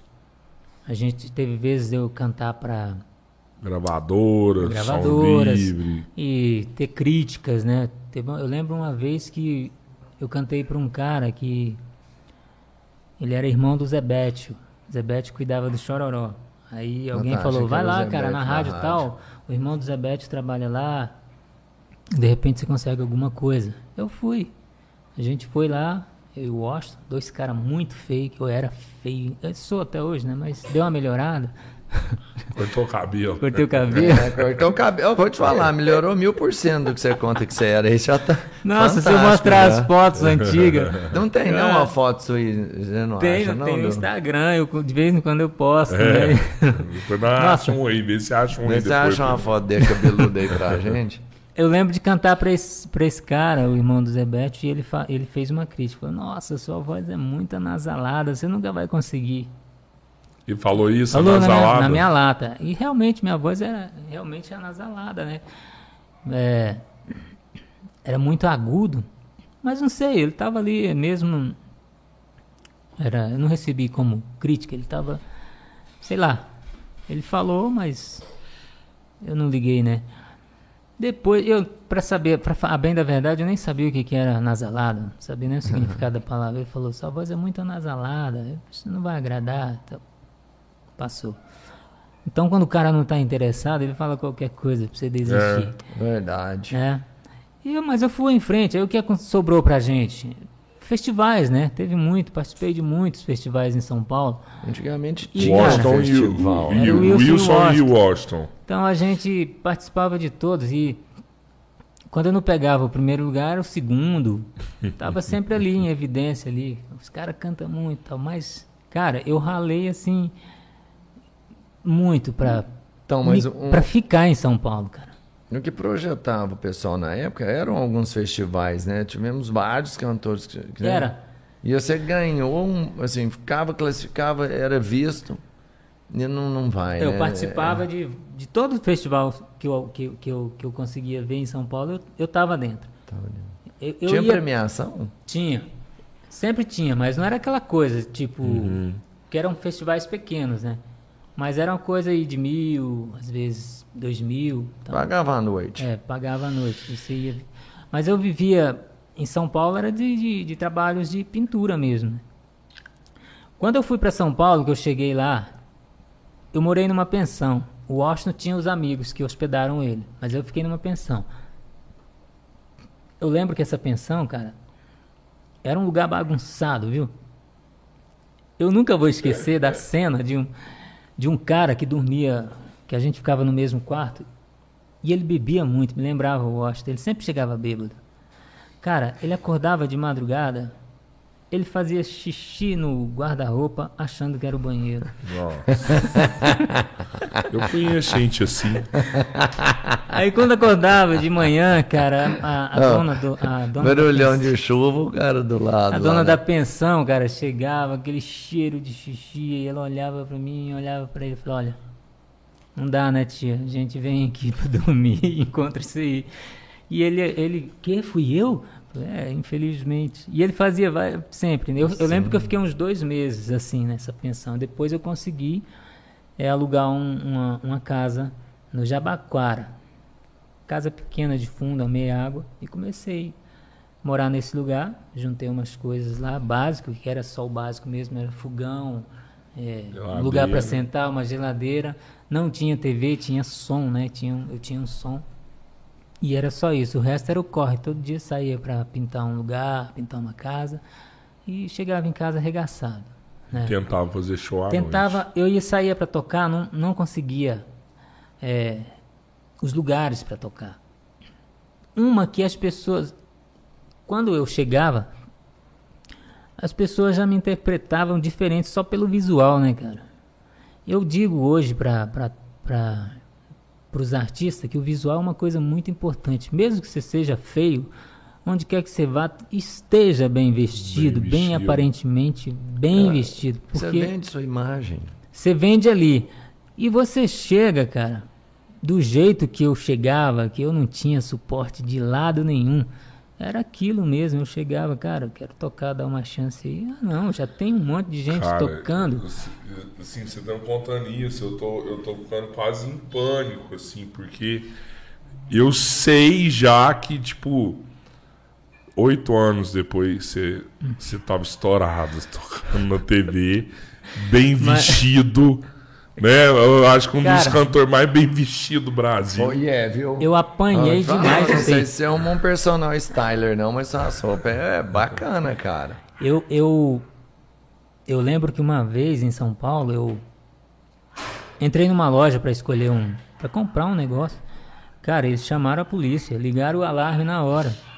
Eles me interpretaram como, como ladrão, Ladrão. mesmo, mas ali eu comecei a ver que eu precisava fazer alguma coisa, mas eu não tinha condições para isso. Então a, a minha vida era só trabalhar para viver mesmo, para Você comer. não teve suporte, Não, né, não. Assim, E eu alguém fiquei em São direcionou, que falou, Não. cara, vamos, né? Não teve. Cara, e eu tinha amigos assim capacitados para dar um suporte. Tinha, eu conhecia alguns amigos que financeiramente eram ricos. Eu conhecia amigos milionários. Eu cantava para eles. Mas no final da noite eu pedia para eles para dormir na casa deles porque eu não tinha onde dormir. Tinha, cara. Entendeu? Então, assim, era. Em São Paulo é assim, cara. é Cada um atrás do seu, correndo São atrás do seu. extremos lá, né? né? Você tem. Então ninguém estende a mão. Tipo assim, eles é uma desconfiança muito grande. Então passei por isso. Acontece que depois de, de eu fui para São Paulo em 91, fiquei em 92, 93. Era tipo agosto de 93, mais ou menos, já tinha cinco anos que eu não visitava a família, que eu não voltava em Conceição. Então tinha muita saudade, né? E eu decidi do nada ir lá, né? Visitar. Eu, eu conversei com, com a dona da, da, da casa onde eu morava, né? Que eu pagava aluguel para ela. Falei, olha, eu vou para para minha cidade e, e vou ficar uns 15 dias lá. Eu deixei as coisas tudo lá, né? As coisas básicas, documento que eu tinha também. E eu peguei uma carona, cara. Foi assim, olha. Vocês lembram do ranchão que acontecia na Paraíso, a festa? Lembro, sim. Festa que acontecia todo mês de, de, de julho, né? Você fala de, aqui em Araguari. De junho, julho. É, aqui no, no Aham, bairro lembro, Paraíso. Lembro, lembro. Então, a gente cantava naquela festa todo. Era na escola mesmo, né? Todo- Só põem uma lona lá, É. né? Era fazer um. O Wilson Marcelo fazia parte dessa festa. Sempre tocava. E foi lá que eu conheci o Cruz, o Nossa, grande Cruz sanfoneiro. foi- Para mim, ele é o, foi o primeiro sanfoneiro. Eu tenho uma admiração muito especial por ele. Assim, o cara tocava muito, cara. Tocava pra caramba. E deve tocar, toca até hoje. E como aconteceu, cara? Um dia, ele, ele que sempre eh, fazia, ele era a banda que abrilhantava o ranchão. E na época, cara, sabe qual Banda Cruz. é, Banda Cruz. Sabe qual foi o primeiro show que eu assisti, cara? Que eu fiquei super impressionado? Assisti assim, Presencialmente. presencial. Luiz Cláudio, cara. Nossa, cara! Canta demais. Eu não vou te olhar. Não, Luiz Cláudio, Luiz garoto. Cláudio, tinha acabado de lançar falar, o CD. Feito, produzido lá em Uberlândia, acho que pela gravadora Arca, se eu não me engano. Cara, aquele menino cantando absurdo daquele jeito. né, que Eu fiquei assistindo aquele show no Ranchão. Ele fez o Ranchão ali. Luiz Cláudio, no, no ranchão, cara. No Ranchão. Ele tava no começo da carreira dele ali, cara. Não, mas Ele ali tinha- já era. Não, ele já chegou arrasando ali, lógica, cara. mano, que cara. Cara, cheio o Ranchão. Faz esse corte pequeno. pra mim, viu? Anota esse corte, por favor. Aí, isso ficou na minha cabeça, né? Assistindo aquele garoto. E como o- a gente era do bairro Paraíso, os Já organizadores da festa, né? Que, que era os, tinha o presidente que organizava tudo, era, a gente era de casa, né, cara? Então, e- eles abriam pra gente com a banda Cruz pra gente dar uma canja. Desse- Ah, não faz isso. Entendeu? A história do pão aqui não, mano. Aqui não tem Ó, como. já que você vai dar a canja, eu vou te interromper um pouquinho antes É, aí. olha, isso aqui não, viu? Entendeu? A história do pão, do, É. do pão aqui não, mano. Aqui, pelo menos a aguinha né, garantiu a água já. Cara, e tá cheiroso esse negócio. garantiu hein? a água, garantiu o ranguinho aí pra você. Sobe aí. Cara, isso aqui é um combo família lá do BBQ, do meu amigo Elias lá. O BBQ é sucesso em Anaguari, né? Você passa lá, tá super lotado, é o melhor espetinho da cidade. Já não tá dando É muito gostoso. Chega, chega lá, Roberto, leva lá na câmera lá, encosta esse negócio lá perto. tudo lá. mano. É, tá, Não, mas tá, vou tá levar lá, aí? porque tá, tá cheiroso pra sentir o cheiro. É, mostra aí, isso é pra vocês, viu, gente? Pensa, hein?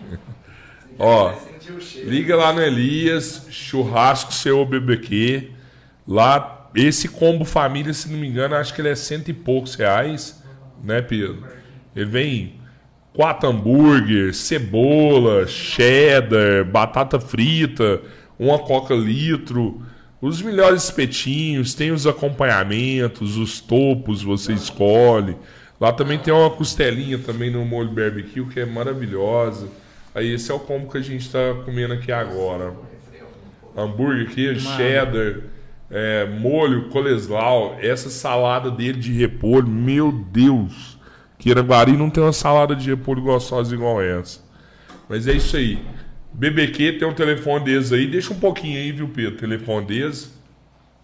Só ligar lá que eles entregam. Tem o Instagram também. E, e eles estão em vários aplicativos de comida aqui da cidade, viu? Valeu!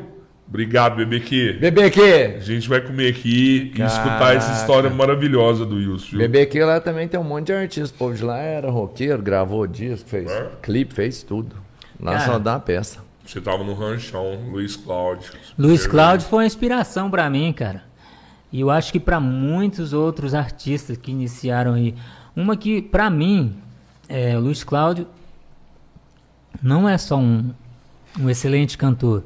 Eu acho que ele é o, o melhor intérprete que eu já vi. Eu falo isso direto. Entendeu? Ele- Assim, É. nunca é, eu presenciei, né?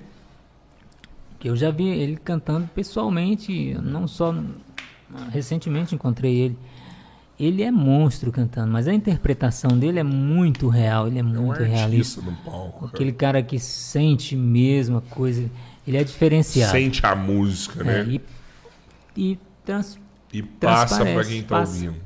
então Cara, assim, quem viu o Luiz Cláudio é isso. Aprendi muito. A gente aprende com cada artista, né? E o Luiz Cláudio é uma referência. Foi uma referência muito grande Que para mim. legal, cara. Então, é, depois desse show, vi vários outros dele. E na época também, eu lembro que eu vi um outro, que é Rio Negro e Solimões. Na época não estava estourado ainda. Uhum.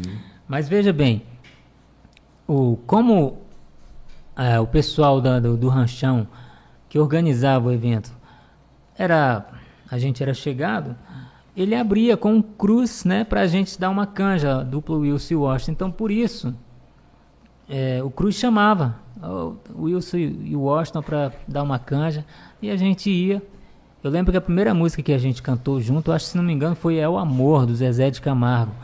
Cara, o ranchão assim, lotado, aquele estouro, cara, e a gente cantando, a gente agradava demais.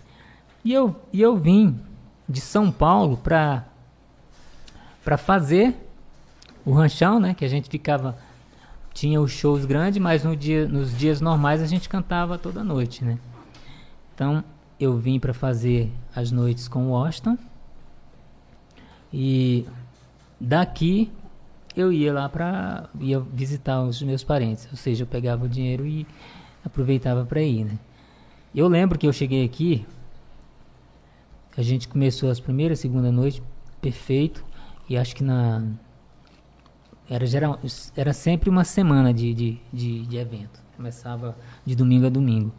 E chegou uma. Acho que uma. Quinta mais ou menos, eu, eu peguei uma gripe. E a voz foi pro ralo, né? Acabou. Mas o Washington cantava demais. Uhum. Eu passei pra segunda, cara, e não deu nada. Mas vocês eram entrosados já, Não. né? Já tinha um tempo de Cara, ele junto, cantava muito de né? primeira, né? Então, assim, e eu sabia fazer segunda. Então, cara, chegou uma hora lá, falou, acho não consigo mais, cara. Vai aí que eu vou fazer na segunda. E seguiu tudo normal. Passou o bem. Eu acreditei que a gente seria uma grande dupla. A gente se dava muito bem, tirando o Tinha um problema. nome massa, hein? Tinha, Wilson e Wilson Washington. É, era. E tinha assim. Ele só tinha esse problema com a bebida. Infelizmente, isso atrapalhava mesmo. Muito. Tanto que não deu certo por causa disso, né? Porque eu sempre fui muito, muito certinho. E Muito... você não bebe. Eu não né? bebo. Só na água. Tem muita gente que chega pra mim e pergunta se eu não fodo, mas eu fodo. Verdade, pô. Mesma coisa, né? Tudo bem que eh, a gente lembra, não é tão, né, tão fodão, fodão, mas você, mas você usa, né, Mas- pode, mas- tendo a oportunidade, vai usar, né, isso? mano? Não é Então, assim. rapaz. Aí olha só. é, depois do evento, né, do ranchão, eu voltei para minha cidade depois de cinco anos para passar 15 dias. Cheguei lá, quem estava na organização de um evento lá era esse amigo meu, Adilson de Oliveira, que ele trabalhava no Sebrae de lá, que estava organizando um evento, tipo assim, era uma semana de artistas, né, regionais e tal, e acontecia na praça da cidade. Eu cheguei, cara, e ele falou assim: Ô Wilson, você não quer cantar lá no evento, não, cara? É, acho que é legal. Se quiser, eu te coloco lá. O Adilson Oliveira é um dos grandes promotores de Conceição do Araguaia. Era na época e, e até hoje. É hoje. É, ele inclusive tem a melhor casa de eventos de lá, né? Fala o nome da Chama casa aí. Casa Blanca Eventos. É, e ele tem essa casa e durante a pandemia ele abriu um, uma outra casa que chama Casa Branca Presentes e Decorações. Não, tá, porque A casa parou tudo, né? basicamente parou, mas os presentes e decorações foi o que Manteve, o Manteve cara, ele. mesmo que não, né? E a gente é amigo desde o início. Todos os eventos que eu fiz lá foi por consequência dele. E quando chegou nesse dia lá, ele falou: tu quiser, eu te coloco no evento. É uma semana é, de, de apresentações. O Sebrae ficava lá vendendo aquelas coisas, pai, ajudando empresas, e tinha um artista sempre cantando. Eu falei: Não, topo demais. Falei, Não, só. Beleza, então. Só que você tem que ensaiar com o pessoal lá, a banda lá. Eu falei: Não, de boa. Como é que é? Vou te passar o endereço. Você vai chegar lá, tal lugar. A história é legal. É. Aí eu fui, né? Pra ensaiar com a banda. a banda era um tecladista, um baixista e um guitarrista. Teclado de ritmo, né? Então. Cheguei lá, tinha uns 10 caras. Todo mundo. Eu fiquei lá aguardando, né? Eles. A banda, a mesma banda fazia pra É, fazia pra mundo. todo mundo, né? É, Era um palco só pra todo. Cada um ia lá e cantava 10 músicas, 8. Mas todos tinham que passar. Eu fiquei aguardando. Aí, quando saiu o último, eles começaram a desmontar a coisa. Falou, ô, tá faltando eu aqui. Eles ficaram com raiva. Os caras ficaram com Cabelo raiva. da Mas porra. tocar Pô. agora do ritmo lá. Como assim? Você vai cantar também, cara? Sim, sim, tô aguardando vocês. O Adilson me mandou. Não é, não é ele que é o organizador? Sim, sim. Falei, então bora logo, cara, que eu tô morrendo de vontade de ir pra casa, ainda chega aqui. Falei, o que que tu vai cantar? Eu falei, ah, vamos cantar Zezé de Camargo, né? É, o novo sucesso dele. Na época ele tava estourado com a música é, Diga se te deixei faltar amor, se o meu beijo é sem sabor, se não fui homem sem você, pra você. Aí eu falei, não, beleza então. Que tom? Eu falei, "Ah, original. Cara, eu... oh, sem Ah, brincadeira. Zezé, né, mano? Sem brincadeira, eles riram, mas riram mesmo. Assim, riram muito mesmo. Eu achei Sacanagem, estranho. né? Porque pra mim lá. era comum lá, né? Em São Paulo. Eu não cantava muito em São Paulo, mas quando eu ia participar de um festival, eu chegava, Original. eu cantava tudo, né? E, e o tom não era problema pra mim. Nunca foi, graças a Deus. Aí, quando eles riram e falou, cara, o tecladista falou assim, bora logo, menino, que eu quero ver esse moleque se estrepando aqui. Sério? Desse tipo, cara. Cara, mas foi desse tipo. Vamos ver, vamos ver, vamos ver, tá vamos ver da se dá conta mesmo. ver esse Vamos cara ver. se lascando aqui. Os caras já estavam. Agora a gente pegou errado, comédia, né? Agora a gente pegou comédia. Vamos mostrar pra ele. Não, beleza, eu, eu- eu, eu fiquei meio sem entender e falei, bora. Ele começou o solinho dele lá no teclado e eu fui. Cara, nos primeiros. Primeiro verso, segundo, esses caras começaram a levantar, olhar pra mim impressionado. Os vizinhos começaram a sair e eu fiz a música três vezes. A primeira vez eu falei, não, não acredito, vamos fazer de novo, cara. Os caras que queriam. Sério, os músicos. Não, falou, cara, bora fazer de novo essa música.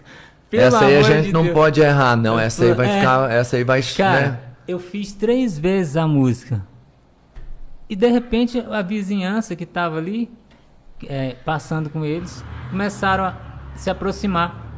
Era um ensaio na casa, na casa, meio que na garagem ali. Eu passei essa música três vezes com eles, os caras ficaram loucos, né? Aí passei mais umas quatro músicas do Zezé, que tinha as top dele, né? Eu escolhi mais, mais alguma coisa, né, de outros artistas, sertanejo. Fiz oito músicas. Aí fui. Cara, eu sei que à noite, a ansiedade deles pra eu era subir no seu. palco era tremendo. Eles falaram, cara, não vejo a hora desse cara sair daqui pra você subir aqui. Eu sei que esse pessoal vai tudo à loucura. Essa essa era a cereja do bolo. Eu pensava, mas pra mim era natural ali. Eu não, não tinha Sempre essa- fez desse jeito, né? Sempre, não tinha essa empolgação. Aí chegou a minha vez, eu cantei Nenhum realmente. músico desse conhecia da Não, sua não. época. Aí realmente eu cantei, o pessoal adorou. o dono da festa veio e me contratou para ficar a semana inteira, todas as Fixo. noites. Era só para fazer um. Aí o Adilson veio, cara, o cara gostou demais, ele quer que você faça todo dia. Eu falei, demais, tô, tô aqui mesmo, vamos lá. Aí, beleza, eu fiz a semana inteira, cara. Mas o legal é que no outro dia, depois da primeira apresentação, é, o comentário na cidade pequena é legal por isso, né? Cara, três bandas bateram na minha porta. No outro dia mais, mais duas. Eu não sei como é. Porque tinha assim, tinha três bandas e tinha um pessoal que tocava lá os forrós dele. Eles foram bater. Eles acharam a minha casa lá, a casa da minha mãe, e eles chegaram lá e tentavam me convencer né, a ser o vocalista da banda. Falei, cara, você tem que entrar pra nossa banda, você é, você é A fodão. fama batendo lá no Pará. Aí eu falava pra- pra ele assim, cara, eu tô só de férias. Eu só vim visitar a família. Eu tô indo embora daqui 15 dias. Não dá. Tá. Aí eu, eu tava tocando lá, mas não sabia valores, nada, né? A gente não combinou nada. Sei que no final da festa ele me, me, me pagou algo tipo 1.500, 1.600. Um dinheiro que eu Nunca. nunca tinha ganhado em São Paulo, nem em lugar nenhum. Ou seja, ele estava pagando cerca de, Olha aí. de 300 conto por noite. E eu sei que foi uma bolada, cara. Aí eu falei, Bala, o que, que é esse dinheiro? Ele falou, não, isso é o cachê que eles estão pagando pro pessoal. É mesmo, é incentivo mesmo, não é um cachê. Pá. Então todo mundo tá ganhando isso aí. E tinha muitos artistas. Eu falei, cara, legal. Aí ele falou assim, é não, muito bom, a galera tá muito interessada em você aí, os, as bandas, os seresteiros, querem, querem você aí. E eu acho que é uma boa, viu, Wilson, porque os caras pagam até bem. Aí, cara, eu acabei ficando é, por sete meses. Teve uma banda que era melhor de lá, que chegou e me convenceu. Ele falou assim, não, cara, olha, a gente tem as datas já, né, confirmada, mas se você vir, cara, vai ser bom demais. Vamos combinar. E era combinado em porcentagem. Então era só três, cara. Era um, um baixista, um tecladista e um guitarrista. Mas ele falou, mas tu toca guitarra, tu toca alguma coisa? Não, eu toco, toco violão ou guitarra. Então eu vou dispensar o guitarrista, fica só nós três. O cara era dono do som, todo o equipamento de som, e tinha esses três músicos. Aí ele dispensou guitarra e ficou nós três. É, o tecladista, que era bom pra caramba, rapaz. E o baixista. E eu fiquei com a guitarra e vocal. Cara, depois disso eu comecei a tocar. Cara, não, toda semana tinha evento. É, a gente tocava muito assim. Era. Sempre tinha, um ou dois. Sempre. Eu fiquei sete meses ganhando o que eu não ganhava em São Paulo de jeito nenhum, cara. Eu lembro que eu fui tocar em São Paulo a primeira vez, no Birosca ali. É, cheguei lá pra tocar. Implorei pro cara pra fazer uma noite lá. Eu sempre. Birosca era famoso, os barzinhos lá, né? Porque Todo mundo toca ali, passa por ali. Aí eu fui procurar lá, né? Mas lá a paga era coisa de 50. Só pra. É, eu acho que os caras tocavam mesmo só pra Só prazer o ramo mesmo, né? mesmo, é. Cara, eu toquei lá, não deu ninguém, tinha duas, três mesas lá, eu toquei, e chegou no final, o cara não tinha nem dinheiro pra pagar, porque não vendeu nada também, aí ele, ele me pagou com comida, né? Eu lembro que ele, que ele fez uma macarronada muito especial e ficou por isso mesmo.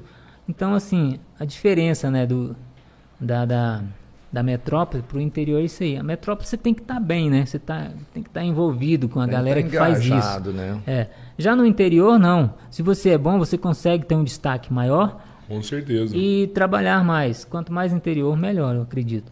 E lá, cara, eu fiquei por sete meses, né?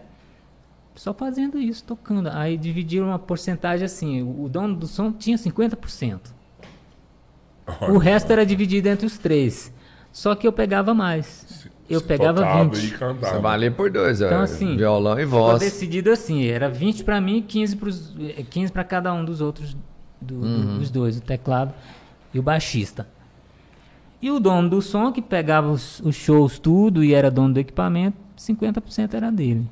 Beleza, aí continuei, segui tocando, foi passando os meses. Um dia eles decidiram mexer na minha porcentagem. Eles começaram a brigar entre eles lá, os dois, né? E, quis, e quiseram tirar minha parte da minha porcentagem. Aí eu disse não para eles e falei, não, não, vou, vou, vou voltar para Vou embora. Vou embora. Aí a- acabou o grupo ali. E ficou só saudade. Ninguém ficou com nada. Ninguém ficou com nada. Acabou, realmente acabou mesmo.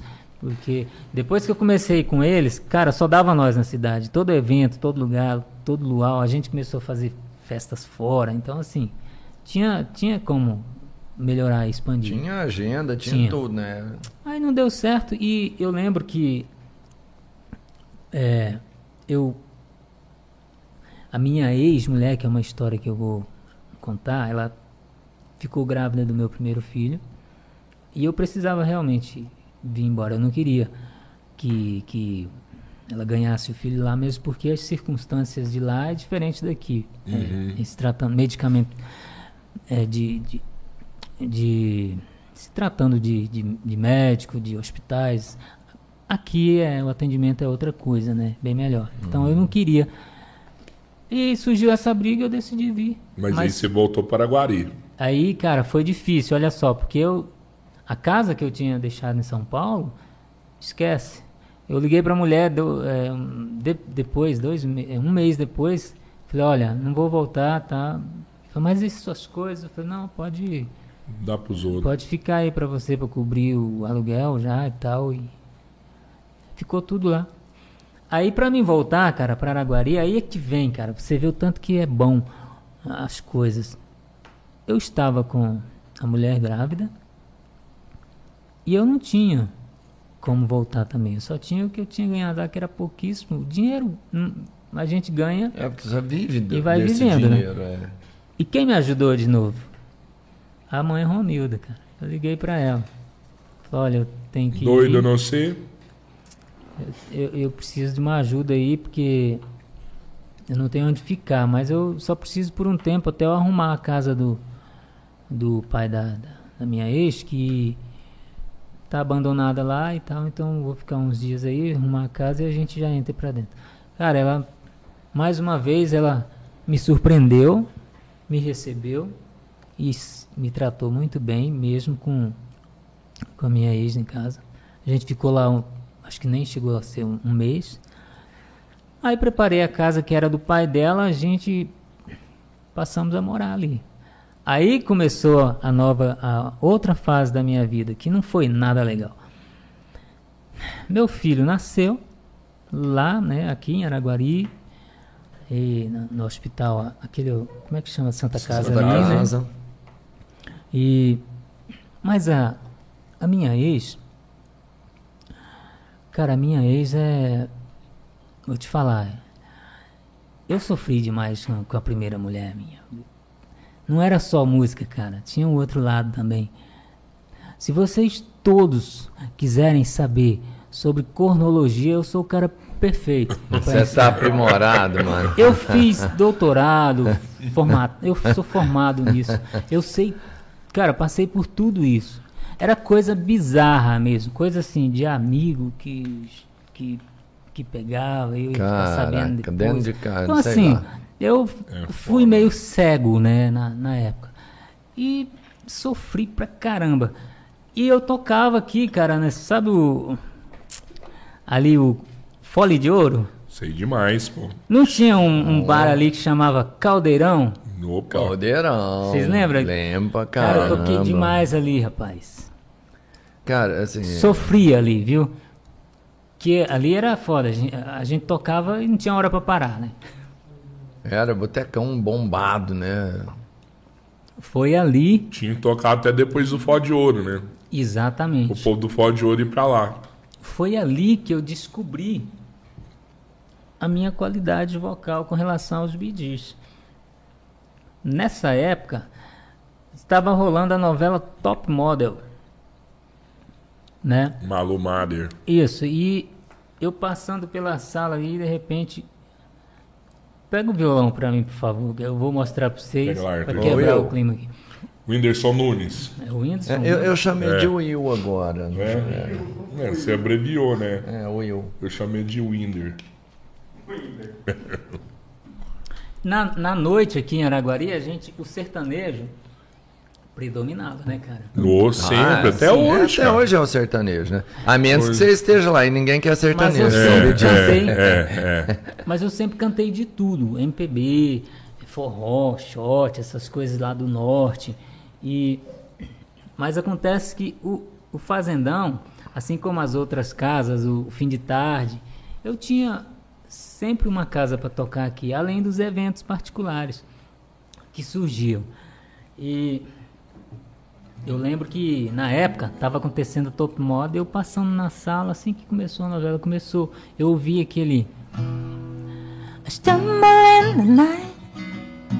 Never really know what it would have been like. You're no longer my phone. The with you. Give her everything, but I couldn't live through. And then the sun shines.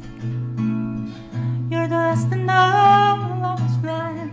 All the tears and the turbulent years when I would know it for no one. Then stop, take a look at myself and see me losing you. When the longing heartbreak, it's the one that won't shake. It's a dream that we stole. And I'm missing you more than the fire that we roll. There's a hole in my soul. For you,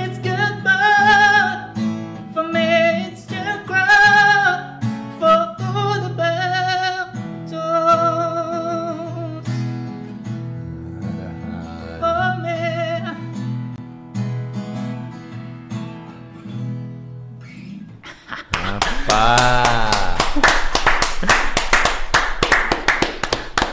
Todo artista gosta de palmas. Mano, mano, mas eu vou te Quem falar. gosta de bater palmas também. É, mas eu vou te falar, eu achei que você ia chorar num momento aqui. Não, mano. rapaz, você tá deu, doido, deu, fica deu uma arrepiada na demais. nuca dele aqui, eu sei quando ele vai chorar, É sabe? doido. Eu tava passando Entendeu? pela sala, ouvi essa música e falei, gente, eu consigo cantar isso aí, cara. aí eu falei, eu vou Não, experimentar você essa música. consegue. é. Aí peguei a letra na época, eu não. Apesar de cantar muitas coisas em inglês, eu não, não estudava o inglês para cantar. Eu escrevia a música como se pronunciava, né? Peguei lá e escrevi. Eu lembro que eu ia tocar, tipo. Era quinta-feira e ia tocar na sexta. Eu vou cantar essa manhã. Aí comecei, peguei a letra lá, escrevi e tal. E fiquei ensaiando lá umas duas horas. E testei a música no, no caldeirão. Eu chamava de caldeirão dos infernos. Eu chamava porque, nossa, sofria demais ali, não parava. Porra, tá e os louco, caras né? pediam de tudo. Tinha coisa que eu não, não Então, tinha. o negócio da noite é isso, É. né, mano? Você não tem roteiro, você não. Cara, aí eu experimentei a música, mas foi um estouro, né? Eu tive que cantar ela umas três, quatro vezes, porque era tema de novela e tava igualzinho, né? Então É os caras assimilavam, falavam, nossa, canta de novo essa música. Não sabia o nome, os caras falavam, canta essa música, aquela lá. Da novela. Aí eu canta aí pra mim, é isso. Cara, da novela, exatamente. Aí eu comecei a inserir música deles na, na- na- no meu repertório. E tinha uma que era assim, a música mais executada, top assim, popular, né?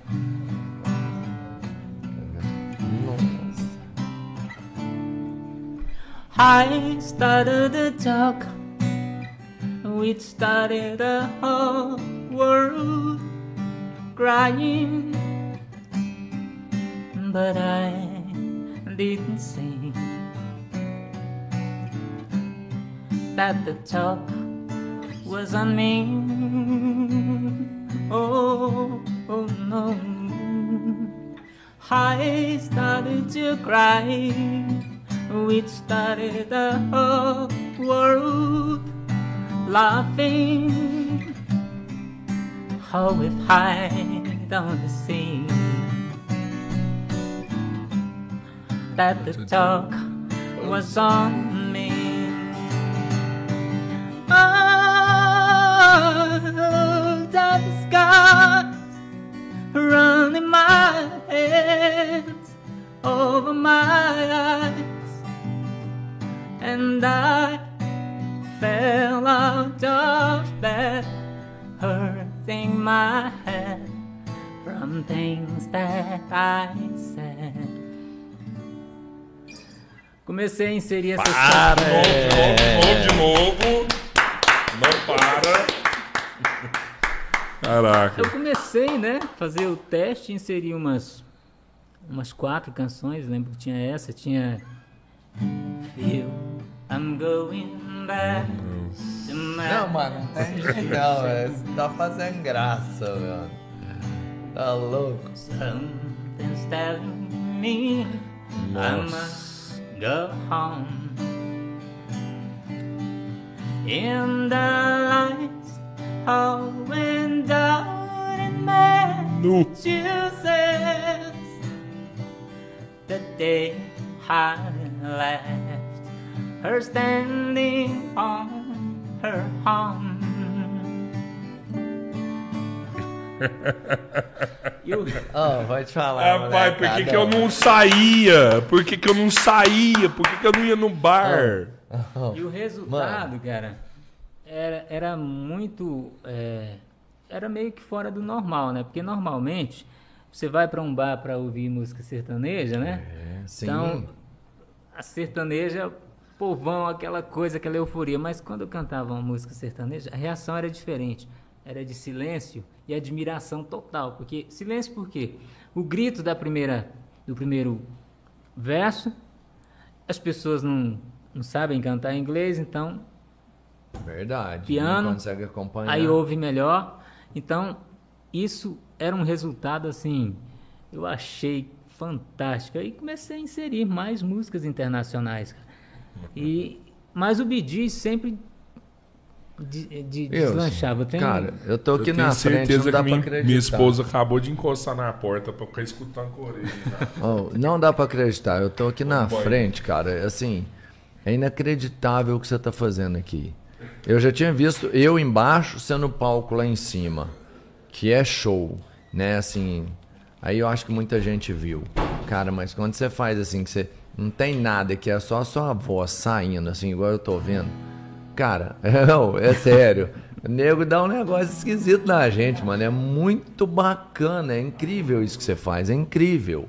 As pessoas falam que ao vivo é bem melhor, né? E é, É realmente. real, assim, Então, assim- porque a emoção que você tá, assim, no palco a pessoa não tá vendo, ela, ela tá te olhando com toda atenção, mas ela tá longe, vamos falar assim, né? Ela não tá Meio intocável, né? É, isso. Cara, não tem lógica isso não, mano. É, é surreal o que você tá fazendo aqui. É, o Bee Gees, ele, Ah, então, é. desperta isso daí. Apesar de cantar muitas outros, muitos outros artistas, o Bee Gees sempre chamou mais atenção, mesmo por causa da, da voz bem similar, né? Bem próximo do, do Barry Gibb. É. Mas eu já nasci com esse dom, só que eu não sabia, já eu fui descobrir depois, né? Então, é, depois de fazer esse esquema na noite aí, eu, eu tocava às vezes até quatro e eu chegava em casa e a minha ex, ela tinha que estar em casa, né? Mas não, não estava em casa. Ah, para. Ela deixava a criança com a irmã e sumia no mundo. Então, eu cheguei num- numa noite, assim, acho que era carnaval, se não me engano, tava tocando o caldeirão. Era um pré-carnaval, um negócio assim. Eu cheguei em casa, ela não tava. E nessa época eu já estava começando a. Eu já, já, já tinha canções próprias, né? Você já tava já estava compondo já. Eu comecei a compor logo que eu descobri que eu cheguei aqui em Araguari, tipo assim, depois fiz muita música que ficou guardada, que eu tenho até hoje, mas que nunca mostrei. Hum, hum, Mas- mas você não tem um Mas o projeto de lançar start, as músicas? o start da composição foi Araguari. Foi, Antes eu- você nunca tinha Não, composto. nunca tinha. Aí eu conheci um cara que ele veio, ele me descobriu é, do festival. Primeiro festival Paranaíba, que tinha, que acontecia lá em Uberlândia, é, eu participei com a música minha. Eu tinha acabado de chegar. E tinha um amigo que eu conheci em São Paulo que estava morando aqui. Eu, eu, nessa época eu estava solo. E tá, ia acontecer esse festival. E eu chamei ele para ir comigo. Na época que eu estava em São Paulo, esse amigo, eu ensinei ele a cantar de primeira e segunda. Ele chama Luiz Humberto. Ele fez a dupla Luiz Humberto e Rafael depois. Aí convidei ele para entrar no festival comigo, né? Que era, era dupla, né? Na época não tinha muito espaço para artistas solos, né? E a música em questão foi do, do festival foi Chove dos meus olhos, aos poucos eu me molho, esperando você voltar pra mim chuva de lembrança, saudade e esperança. Que um dia você venha por um fim nessa dor de amor, de amor, de amor, de amor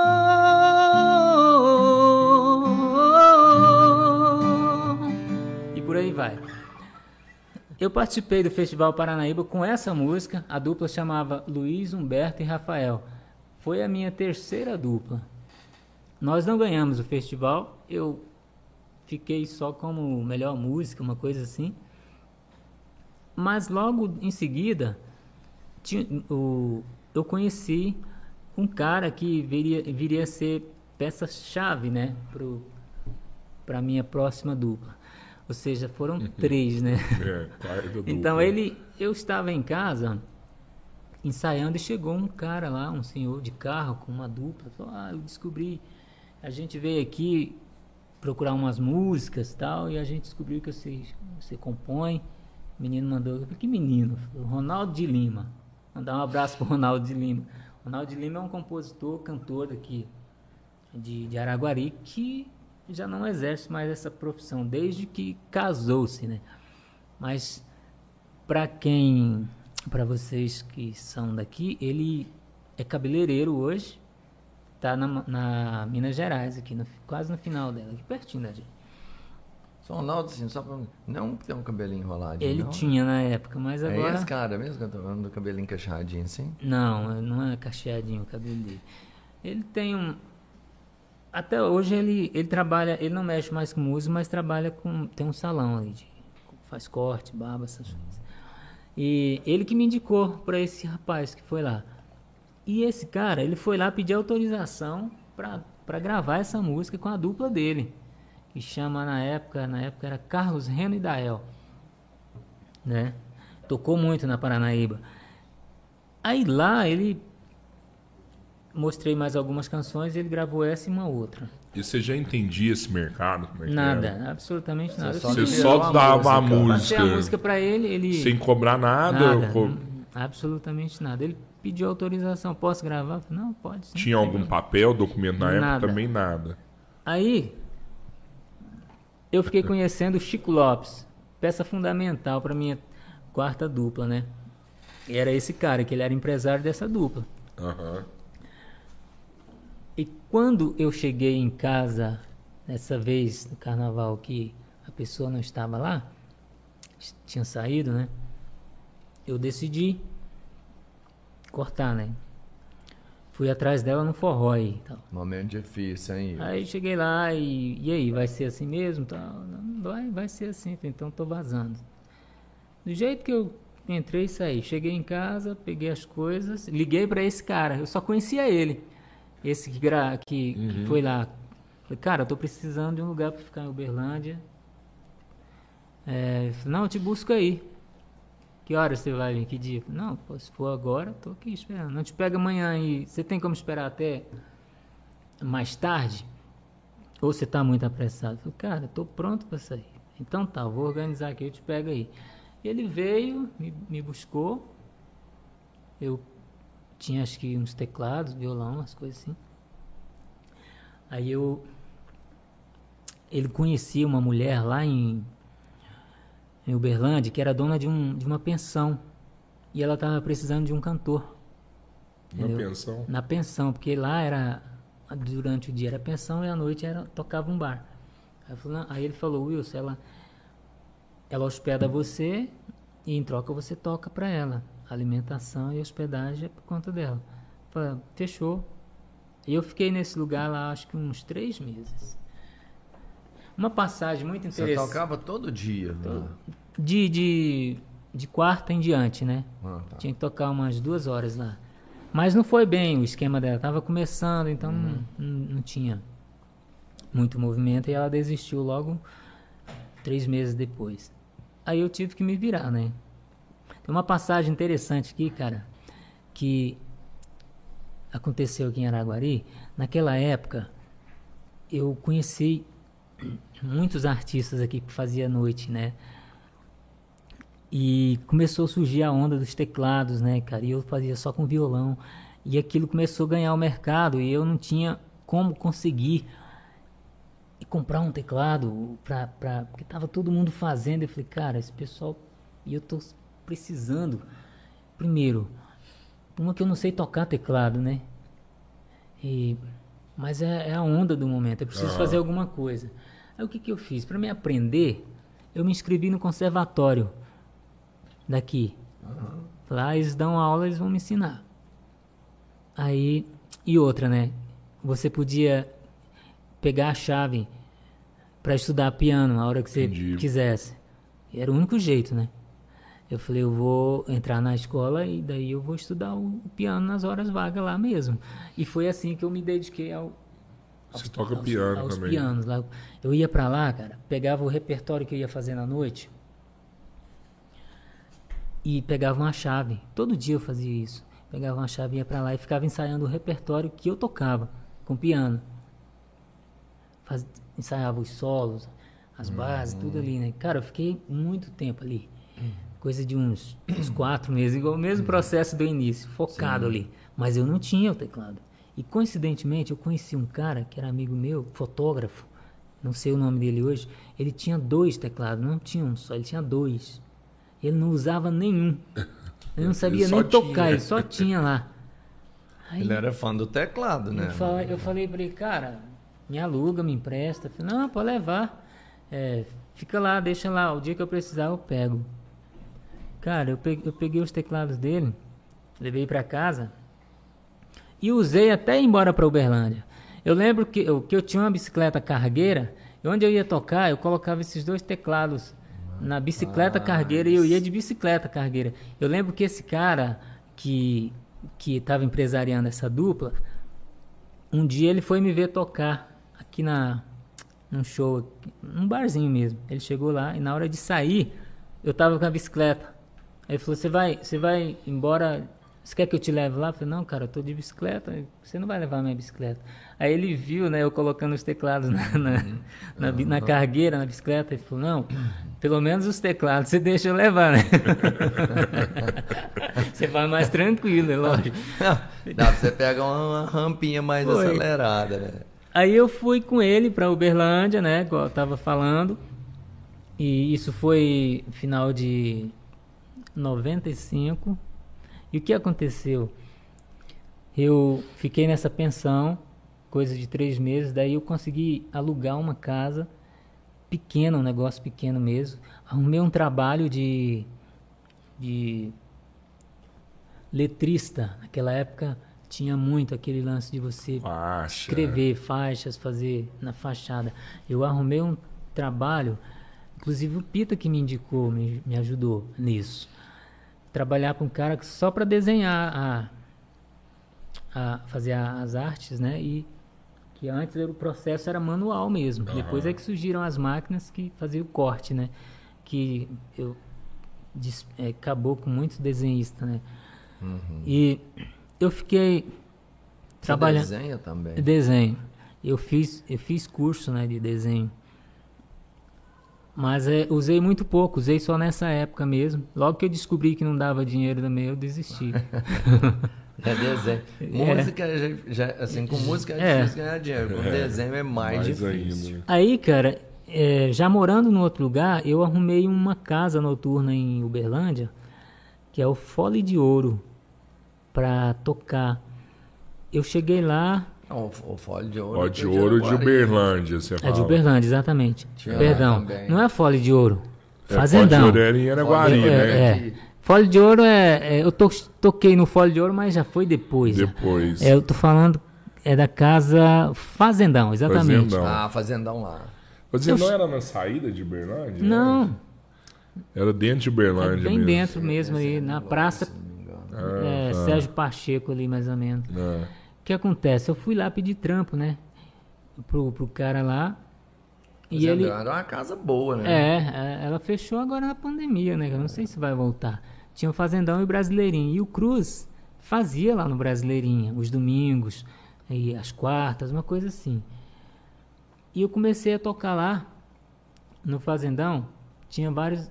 Tinha acho que dois cantores. Era um, um cantor, tinha uma menina também que cantava, e eu cheguei para cantar junto. Mas o cara não estava precisando, então ele me pagava 50 reais eu lembro na época, para fazer acho que duas ou três horas, né? Só que era dividido, né? Cada um fazia uma hora. E nos intervalos eu ia lá pro Brasileirinho, que era do lado ali. E quem tava lá era o Cruz. Eu chegava lá nos intervalos, o Cruz me via e me chamava para dar canja. Eu subia lá e cantava aquelas coisas que tava acontecendo tudo no momento. Pô, via loucura. Aí eu tô cantando lá, cara. É, eu acho que era.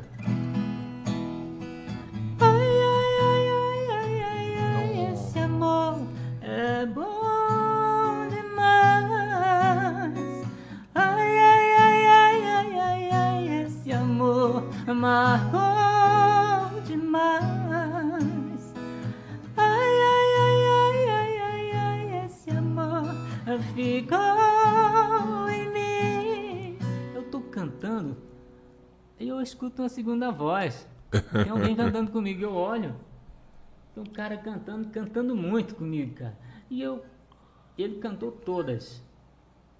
Aí acabou o, o- a canja lá e me apresentei, se apresentou para mim, eu sou o, o- Marcelo e tal. E ele, cara, falou assim, cara, canta demais. Reconheceu porque ele me reconheceu, segundo ele, né, a voz por causa da, da, da, da música do essa música Chuva de Alegria do festival, festival. que eu participei. E ele estava no festival com uma outra dupla. Aí a gente se afinizou ali, eu convidei ele para fazer dupla, né? Ele falou: "Não, de boa". Ele tocava numa banda de pagode. Era o Marcelo. Então, ali A dupla mais forte. O a Wilson dupla e Marcelo. Foi. E ali veio, então, a, a minha quarta dupla, né? Já tinha falado de três. Nasceu ali, cara.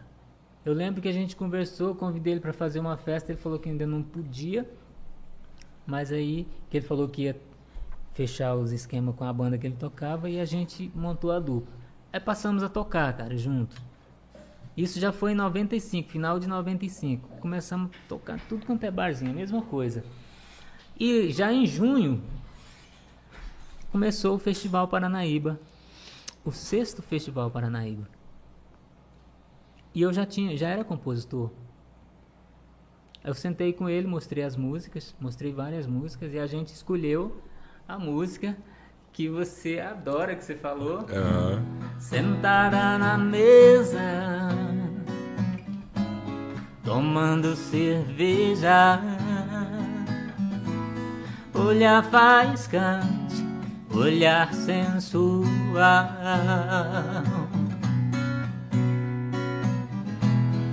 Um jeito dengoso,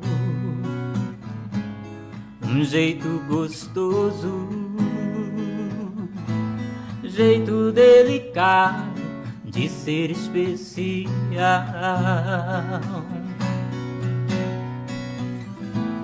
Olhar pra você me deixou mais sereno. Fiquei desejando provar seu veneno voei novamente no lance legal.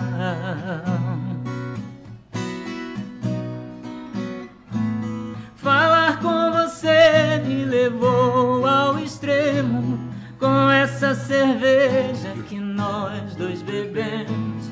A esse momento mudou meu astral.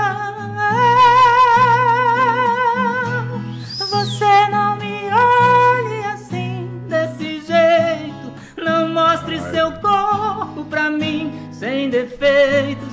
Não quero viver novamente o amor.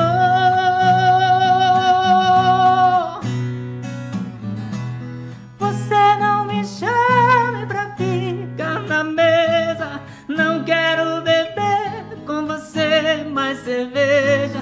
Não quero sofrer novamente essa dor.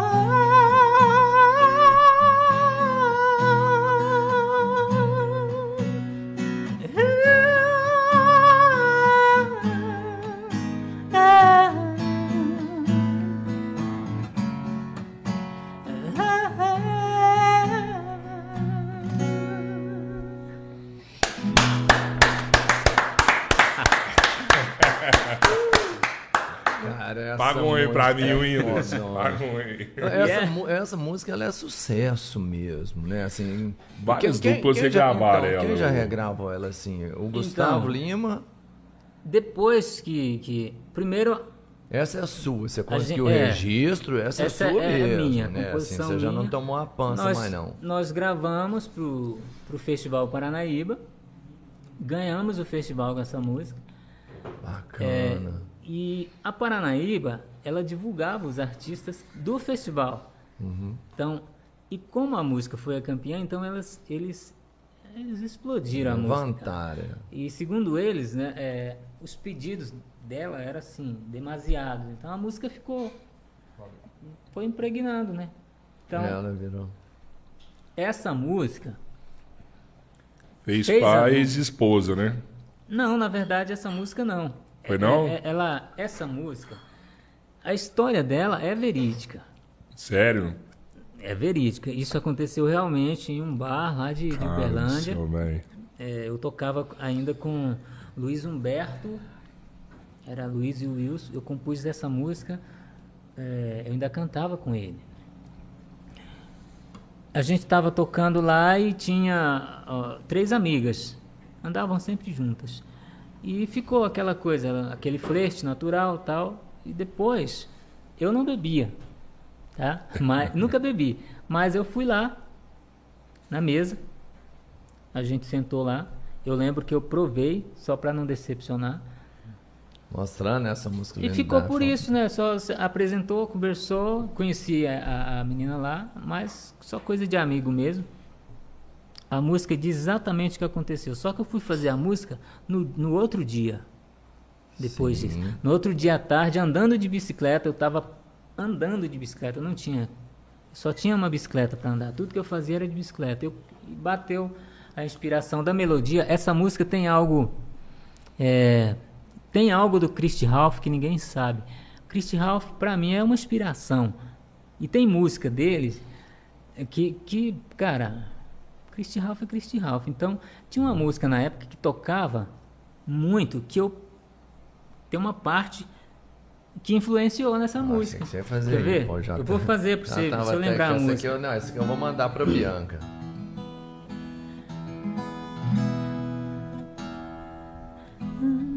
Tem uma música assim, ó. Vim pra ficar com você, não vou me esconder. Nosso amor não está perdido. Eu não vou mais me. Eu não sei ela totalmente, mas tem uma parte Valeu, assim. hein? A solidão já doeu demais. Por isso eu vim te buscar. Volta pra mim,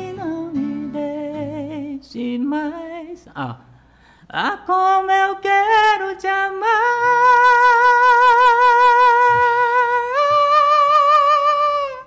Eu não vou negar. Então essa parte, eu achei essa parte lindo, né? Na, na, na, na, na, na, na. Aí eu fiquei pensando, eu ouvia demais a música, cara, isso é lindo demais, vou usar numa música minha. E no outro dia, cara, cantando aquela música. Lembrou da menina do Aí eu- bar. É. Aí, exatamente aquela parte aguda da música, do seu veneno. Utilizei, ninguém sabe.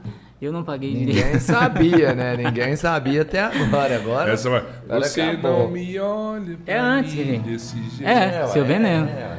Tem essa parte É, que a Não, mesma essa- pegada, é- é assim, essa ele parte. e dá uma subida Ah, tá. nela, né? Esse momento mudou meu astral. Sensacional. Entendeu? Fantástica. Se você Mas eu tava- são tons diferentes, mas a essa parte é Olha semelhante. Mas eu vou te falar uma coisa, mano. Ele também, assim, você não tem medo do perigo, né, mano? O cara ir lá tirar um Christian Ralph, assim, na Mas o moral, Christian assim, Ralph, fez, cara, né?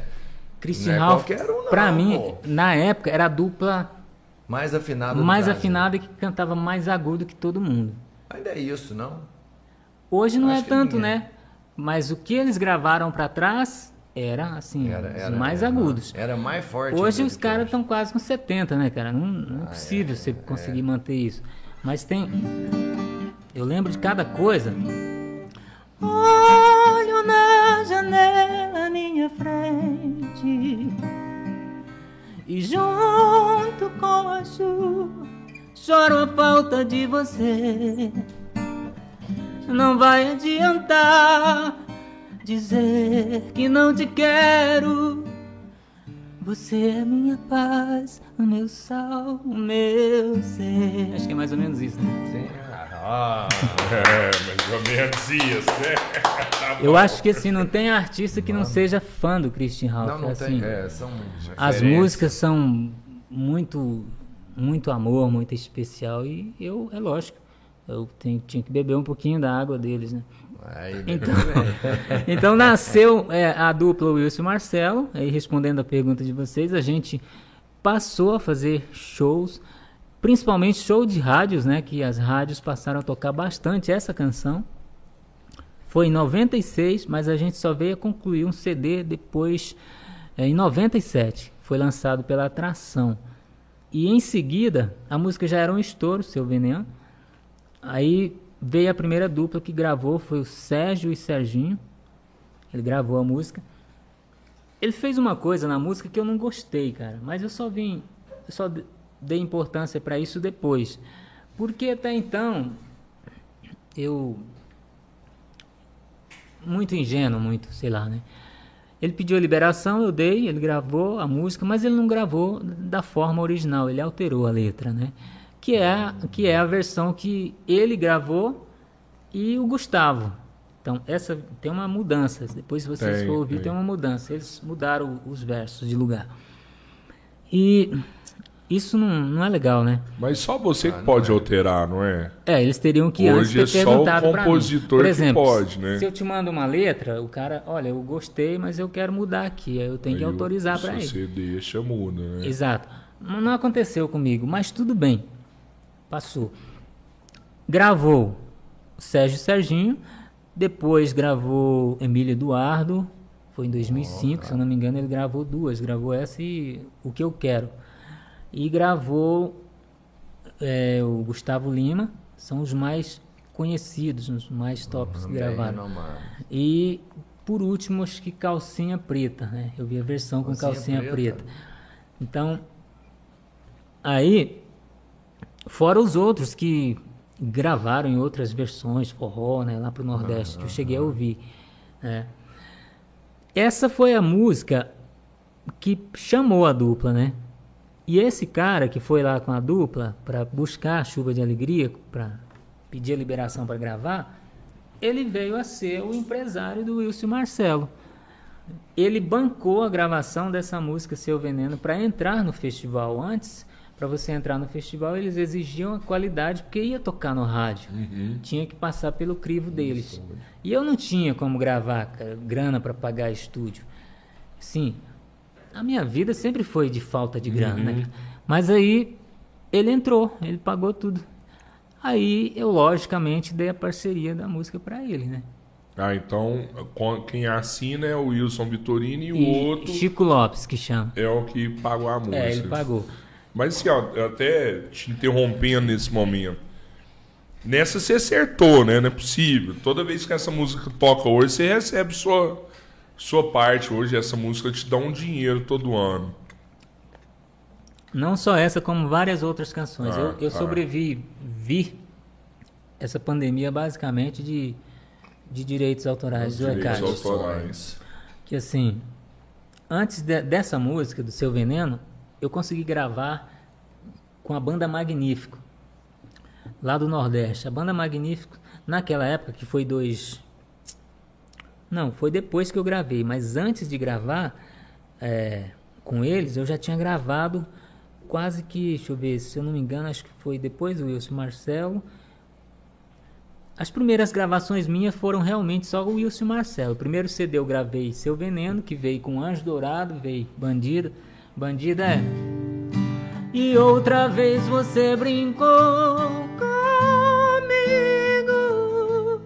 Se enganou mais uma vez e me deixou perdido. Perdido. Bem agudo. Aliás, muita gente reclama desse agudo, porque não consegue cantar. Aí o anjo dourado. Um, um anjo chegou em minha vida, olhou em meus olhos. Não sei se vocês conhecem. Eu já ouvi. Então, do disco foram essas três músicas marcantes. E aí eu comecei a ser regravado por alguns artistas. E eu comecei a espalhar algumas composições. Mas não, não tive muito sucesso. Aí a banda Magnífico foi a primeira a gravar no Nordeste, através de uma pessoa daqui, que era o Herbert Oliveira e o Ronaldo de Lima. Eles eles tinham a ideia da música, tentaram compor a música para Magnífico e não conseguiram. A música da Magnífico é Parabéns, parabéns pra você. Que depois, 15 anos depois, foi regravada pelo Bruno Marrone, que foi em 2015, 2014. É, essa música, ela me ajudou, a primeira, essa Parabéns. Eu lembro que foi o primeiro dinheiro que eu peguei com composição. Seu Veneno, eu já tinha gravado o primeiro CD e estava no segundo. E eu comecei a ganhar é, através do ECAD com esse, com esse CD do Wilson Marcelo. Até hoje ele é tocado bem em vários lugares ainda, Que principalmente bacana. Goiás. Aham. E isso me dá um, um respaldo né, financeiro. Às vezes eu tô sem nada, tô no zero e cai alguma coisa na Chega conta. lá. É. E as regravações com certeza ajudaram bastante, mas não é assim como um, um grande compositor, né? Tipo, várias canções. Eu tive poucas canções gravadas. Essas e depois veio o segundo CD. Eu gravei três CDs. O que me dava, o que me ajudava mesmo era a execução de rádio. Aí, cara, o que, que aconteceu? Era 2000 e... 2000, exatamente, 2000. A dupla ficou junto, unida por cinco anos. Quando foi 2000, no- tipo, final de 99, o Marcelo desistiu da dupla. Mas olha só, não é fácil. A dupla é o seguinte: a gente tava tocando em tudo quanto é lugar, em tudo quanto é rádio. Sucesso, a gente chegava em todo lugar, cara, era impressionante. A gente ia dividir palco com Guilherme Santiago, Bruno e Marrone, eh, Emília Eduardo, Max e Michel da época, eh, As Mineirinhas, Rio Negro e Solimões, Só os top. eh, Marcelo Aguiar, todos esses artistas da época, a gente dividia palco com eles nos, nos eventos de rádio. É, Chico Rei Paraná. Nó. Então, assim, os top e a gente estava lá junto. Eles iam lá, cantavam seu sucesso e a gente ia lá e cantava o nosso sucesso. Isso foi cinco anos desse jeito, sempre com o apoio de muitas rádios. E essa dupla, ela foi muito importante para mim. Era o meu xodó, era a minha paixão, assim, a coisa que eu, cara, eu, eu acreditava Só demais. criança, né? Era um filho que você tinha. Era uma né? coisa assim que, poxa, tava dando certo, né? Mas do nada, o Marcelo. Foi numa época que a gente não tava fazendo show mesmo. O nosso empresário era o Chico Lopes. Um cara muito bom. Foi ele o único responsável por essa dupla. Pelo sucesso dela. Uhum. Ele fazia tudo. Não dizia não pra nada. Tudo que tinha que fazer, sim. Ligasse de onde ligasse, sim. A gente vai. E ele gastava muito. Então, isso fez o nome da dupla. Mas a gente fazia tipo 10 shows, vamos supor. Fazia 10 shows. 6 era de rádio. Né? Uhum. 3 era banca. E um era vendido. No final a banca dava errado, um sobrava, o resultado, você não ganhava dinheiro, cara. Então uhum. eu me uhum. virava. É, ele dava um suporte pra gente, o máximo que ele podia, pra dupla mesmo, um pouco pra mim, pagava as minhas contas, de aluguel, telefone.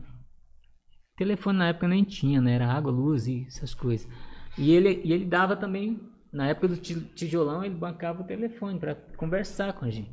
Então ele era um suporte. Só que aconteceu de não. Porque tem aqueles momentos, cara, que você não faz show.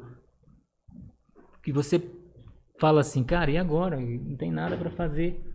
E aconteceu. E o Marcelo tava tinha acabado de se juntar a uma mulher e ela estava grávida. Eu acho que ele se preocupou e falou: Cara, não vai dar mais. Ele desistiu da dupla. A gente. Eu aceitei de boa. Mas não. ele continuou na música ou ele foi, ah, vou cara, arrumar outro emprego? Ele falou assim, cara, vamos dar um tempo, não tá rolando nada, eu, eu vou, tem que arrumar outra coisa, tem que uhum. trabalhar. Aí ele saiu, foi trabalhar. Eu lembro que ele se converteu, foi para a igreja o, e o, começou a trabalhar em tudo que ele podia, cara. O, o que me impressiona nisso daí é, é assim, desde o começo, você contando, é até engraçado o tanto que você quis uma dupla. Né, de você entrar num é. lugar e, cara, a, a, música me levou naquele bar e eu achei minha dupla. Aquele cara eu chamei, era uma dupla. Tá certo que um cara lá no começo ele falou assim: ó, você só toca aqui se você for dupla. Né? Mas hoje, hoje você vê que o mercado da música, pelo menos pelo que eu vejo hoje, o povo quer solo. Né? exatamente por conta desses problemas, é, né? De ah, você contrata uma dupla, amanhã a dupla separa. E, e, e, aí você perdeu todo o investimento que você fez aqui lá. Hoje o mercado quer solo. E é. você sempre foi o sucesso de tudo, é, é, é você, velho. Você compunha, você cantava, você, você sempre foi tudo, cara. Você queria levar alguém que você. A dupla é, era um, como eu falei, era um xodó, né, cara? Mas eu, eu sempre fui um cara muito certo. Ele chegou para mim, cara, tem que me virar, eu, é lógico. Não, lógico. tudo bem, beleza. E a gente fazia mais show de rádio para divulgar do que eu, para mim conseguir sobreviver e ter as coisas, eu tinha que fazer outras coisas por fora, que era o bar, que entendeu? Que era as pinturas. Uhum. Nunca foi sempre só a música, mesmo porque não tem sempre, entendeu? Uhum. Às vezes tem, às vezes não tem. Às vezes você não encontra um bar para tocar. Às vezes o trem não é simples assim. Aí beleza, aí eu aconteceu o seguinte, que ele saiu e eu fiquei sozinho. E decidi. Tinha um amigo em São Paulo, né? Que chama Marinho. Ele falou: Não, vem pra cá, cara, eu te ajudo aqui. Eu voltei pra São Paulo, fui tentar lá. Isso, cara. Você é corajoso, eu né, larguei cara? as eu minhas falo assim, coisas... depois que você, você vai no lugar e apanha, você eu não pagava, quer voltar lá. Eu pagava aluguel, que eu peguei as coisas que tinha em casa, deixei tudo na casa da minha sogra, né? Por é. pouco você não larga o fogão e a geladeira de novo. É, né? deixei tudo lá. É, depois que aconteceu esse chifre que eu, que eu falei pra vocês, que eu fui embora, eu fui um cara realmente chifrudo, né, cara? Aí eu consegui, graças a Deus, uma mulher muito especial, né? Que tá comigo já há 24 anos, vai fazer 24 anos. Como é que ela chama? É, Flávia Alves Lindona. Ô, Flávia, abraço aí, estiver vendo a gente aí. Momento de amor, Flávia. Com os meus filhos. Já lá. compôs alguma música pra já, Flávia já? demais. É? As mais bonitas, né, são pra ela. Então, o Brian, meu filho, e o Ian devem estar lá junto assistindo também. Então, Mas... ela é peça fundamental para mudar as coisas né, na minha vida. Me ajudou pra caramba, cara. E ajuda até hoje. principalmente nessa pandemia. Foi, a gente foi assim, muito carne e unha. E nessa época, cara, da decisão, eu peguei as coisas, tudo, deixei na casa da mãe dela e a gente, vamos pra São Paulo, vamos tentar lá. Aí fomos. Foi uma experiência, pra ela foi a pior, ela fala. Porque eu fui pra casa do, desse amigo meu, né? O Marinho. Uhum. E trabalhava com ele, ele trabalhava em outras áreas, aí, e a gente, o projeto era que ele ficasse na, na, na dupla, né? A dupla ia, iria continuar com ele. Então eu fui para lá e comecei a ensinar ele a tocar e cantar de segunda. Ensinei, ele chegou a gravar o, o terceiro CD.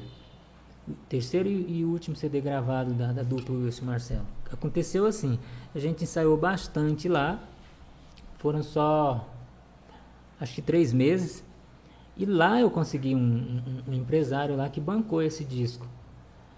Engraçado que esse cara ele saiu daqui de Araguari. O e foi- empresário? e- esse cara que bancou esse último disco, Ah. ele saiu daqui de Araguari sem nada. Hoje ele é um milionário lá. Sério? Ele bancou esse disco. Araguarino? Eu não sei se ele E- era araguarino, e- mas E ele tá na área não na área de música. Ele, é, ele trabalhava lá em outra área, área de seguros, eu acho. Só que ele ficou rico assim, cara, muito rico. E, eh, ele passou a ser meu empresário lá. Falou, não, vou bancar o disco, a gente vai fazer uma experiência e tal. Mas essa experiência não durou um mês, porque ele não tinha tempo para mexer. Ele tinha tanto negócio que ele não tinha tempo para mexer e não tinha quem cuidasse. Aí, resultado. Eu me desentendi com o- o- o Então, segunda voz. o Marcelo, eu morava na casa dele e aquelas pequenas coisas de morar em casa, contas e coisas que ele começa a incomodar. e eu decidi. Aí eu liguei pro cara daqui de, de, de Uberlândia, o cara que produziu o meu primeiro, o segundo e também o terceiro CD. Produtor, cantor, baixista, instrumentista. E ele estava passando por uma cirurgia complicada, ele tinha perdido o rim e tal. E ele, eu fiquei sabendo que ele tinha feito a cirurgia e que estava indo bem. Eu liguei para ele, cara, minha dupla aqui não deu certo. Eu queria convidar você para ser meu parceiro. Se você topar, eu volto para aí. Aí ele topou, cara. Aí eu voltei para cá, para Uberlândia. E, e a gente começou. Aí o disco que eu, esse, que eu gravei com o menino, ele nem chegou a colocar a voz, já estava pronto. A voz é desse cara. Ninguém sabe. Então o terceiro disco foi gravado com o Wilson, mas o Marcelo lá de, de, de São Paulo. O cara é um baiano. Eu ensinei ele a gravar o disco, a cantar de segunda. Aí voltei, utilizei o disco, com, fiz uma, uma a arte, foto, tudo. Na época eu não tinha gravadora, eu fazia tudo eu mesmo. Parte de arte gráfica e arrumei um cara para fazer, prensar o disco e comecei a mandar para os rádios. Põe aí, vê se a gente acha aí, o Wilson e Marcelo. Tem demais. Aí começamos aí uma nova história eu com esse menino. Cara, foi, isso foi em 2000 e foi em 2004 que era permitido o último os shows de campanha, né? É, eu lembro Ah, que teve, o show teve isso, né? Isso, foi o último show misto permitido, né? Foi em 2004, se eu não me engano. Acho que é isso mesmo, hein? 2000 alguma Cara, coisa. eu fiz Tem 30 dimension. shows né, nesse. Acho que foi a época da minha vida toda que eu fiz mais show.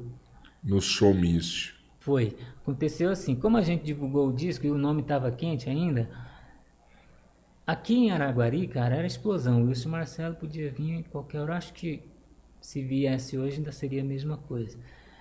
E no, no Goiás, não parou de tocar até hoje. Então, assim, eu recebo. Ontem mesmo eu recebi vídeo. Aí. Cara, dois caras bonitos, olha. Rapaz, era estilo mesmo, hein? Olha aí, tem. tem Esse é o último, esse aí. Na verdade, o último não aparece. É? Esse aí é o. Começou aí, né? E- ah, esse é o primeiro Marcelo. Esse aí, na verdade, que tá na, na sua frente aí, é, É. O, o, o- Foi o, o último Marcelo. Ah, tá, o último Marcelo, que Entendeu? é o que já era a foi pra- sexta formação, hein? Que foi pra UER depois, Exatamente. né? Então, o que que aconteceu? Valeu, Pedro. Nós fizemos esse trabalho, divulgamos, tocamos, aí fizemos esse, esse monte de show, né? Na, na, No showmício. no né, showmício. política. Cara, foi bom que a gente tava num aperto danado, isso ajudou ele pra caramba. Eu lembro que no final a gente fez a conta. Eu sentei lá na casa dele e falei, cara, você sabe quanto a gente ganhou esse mês? Ele falou, não faço ideia. Eu falei, cara, foram. Acho que. Eu, eu me lembro mais ou menos, sei, mas foi em torno de 25 conto, mais ou menos. Sei que deu 13 pra ele e 13 pra mim. Entendeu? Eu nunca tinha ganhado tanto dinheiro com Nunca. show. Nunca, assim. Os shows eram baratos, eram shows de comício, a gente fazia quase tudo com playback, né? E teve um cara que tocou. Eram shows rápidos, rápidos, né? né? 30, E 40 teve um cara que eu nunca vou esquecer, a gente tava lá no, no Goiás, a gente era explodido, chegava, era, cara, era loucura. Aí depois que acabaram, acabaram todos os shows, o showmício, o cara chegou, o contratante chegou, esse contratante, ele tinha comprado os 15 shows, e aqui o resto foi aqui em Araguari, foi, foi na campanha daqui, para prefeito. Não lembro a, a época. E tinha que Sei pedir que- pra botar no cara?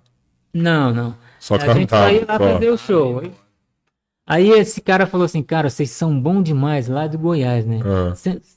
Tem uma vantagem sobre, sobre vocês. Vocês são muito bons e é muito barato. Barato. Nossa, Boa. sabe quanto era o show, cara? Não, Você tá falando aí. Cara, na época, a gente vendia o show pra ele a Mil e 1.500. pouco. Era 1.200, 1.500.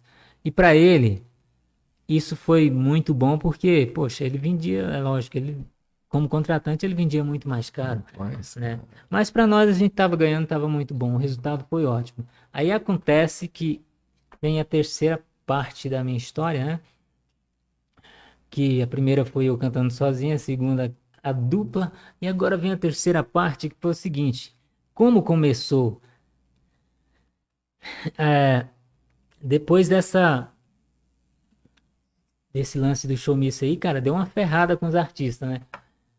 A gente ficou sem parar há muito tempo. Os shows para o Wilson e Marcelo eram poucos. é, era uma E- porta que não existia mais. E a né? gente tinha aquele lance de você tem nome,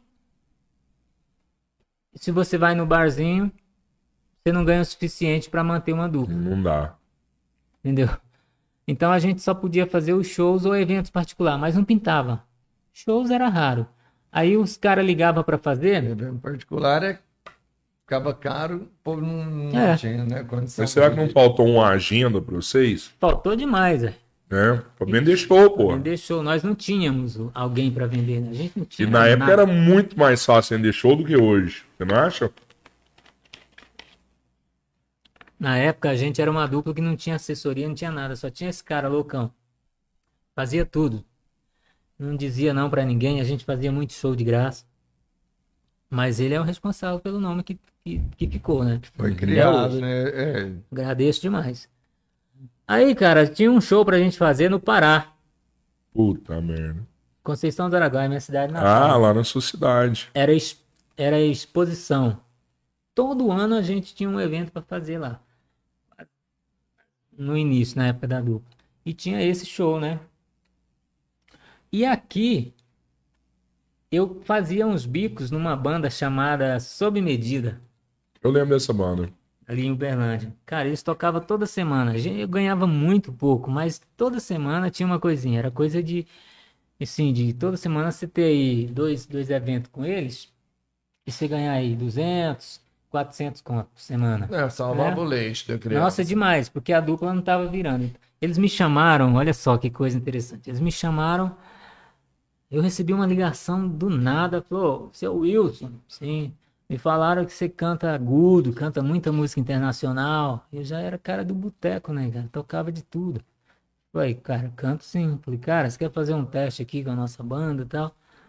Eu falei, cara, eu tenho uma dupla. Se não for algo que vai atrapalhar, eu priorizava a dupla. Se não for algo que vai atrapalhar, cara, eu faço com o maior prazer. Falei, então tá, vem aqui na terça-feira, o ensaio da banda e tal. Beleza, ficou assim. Cheguei lá e já estavam. Era costume deles ensaiar, né? Era tipo banda baile, né? Era. Aí eles deixaram. Eles, só que eles passaram as músicas pra mim. Olha, eu quero que você ensaie essas músicas aqui. Eles passaram dois bidis, passaram. é, eu não me lembro bem, mas. Eu lembro que tinha essa daqui.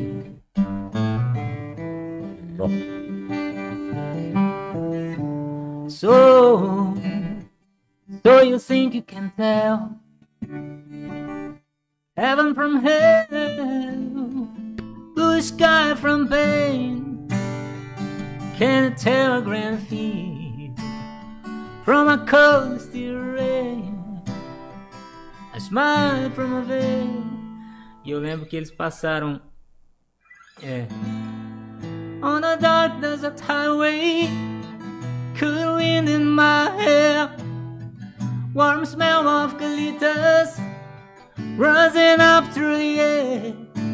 Isso pra gente ensaiar. Aí beleza, cheguei, cantei as músicas aí. Ele passou dois bidis, cara. Eu lembro dos dois até hoje, porque ficou pra sempre na, na, na, na, na história.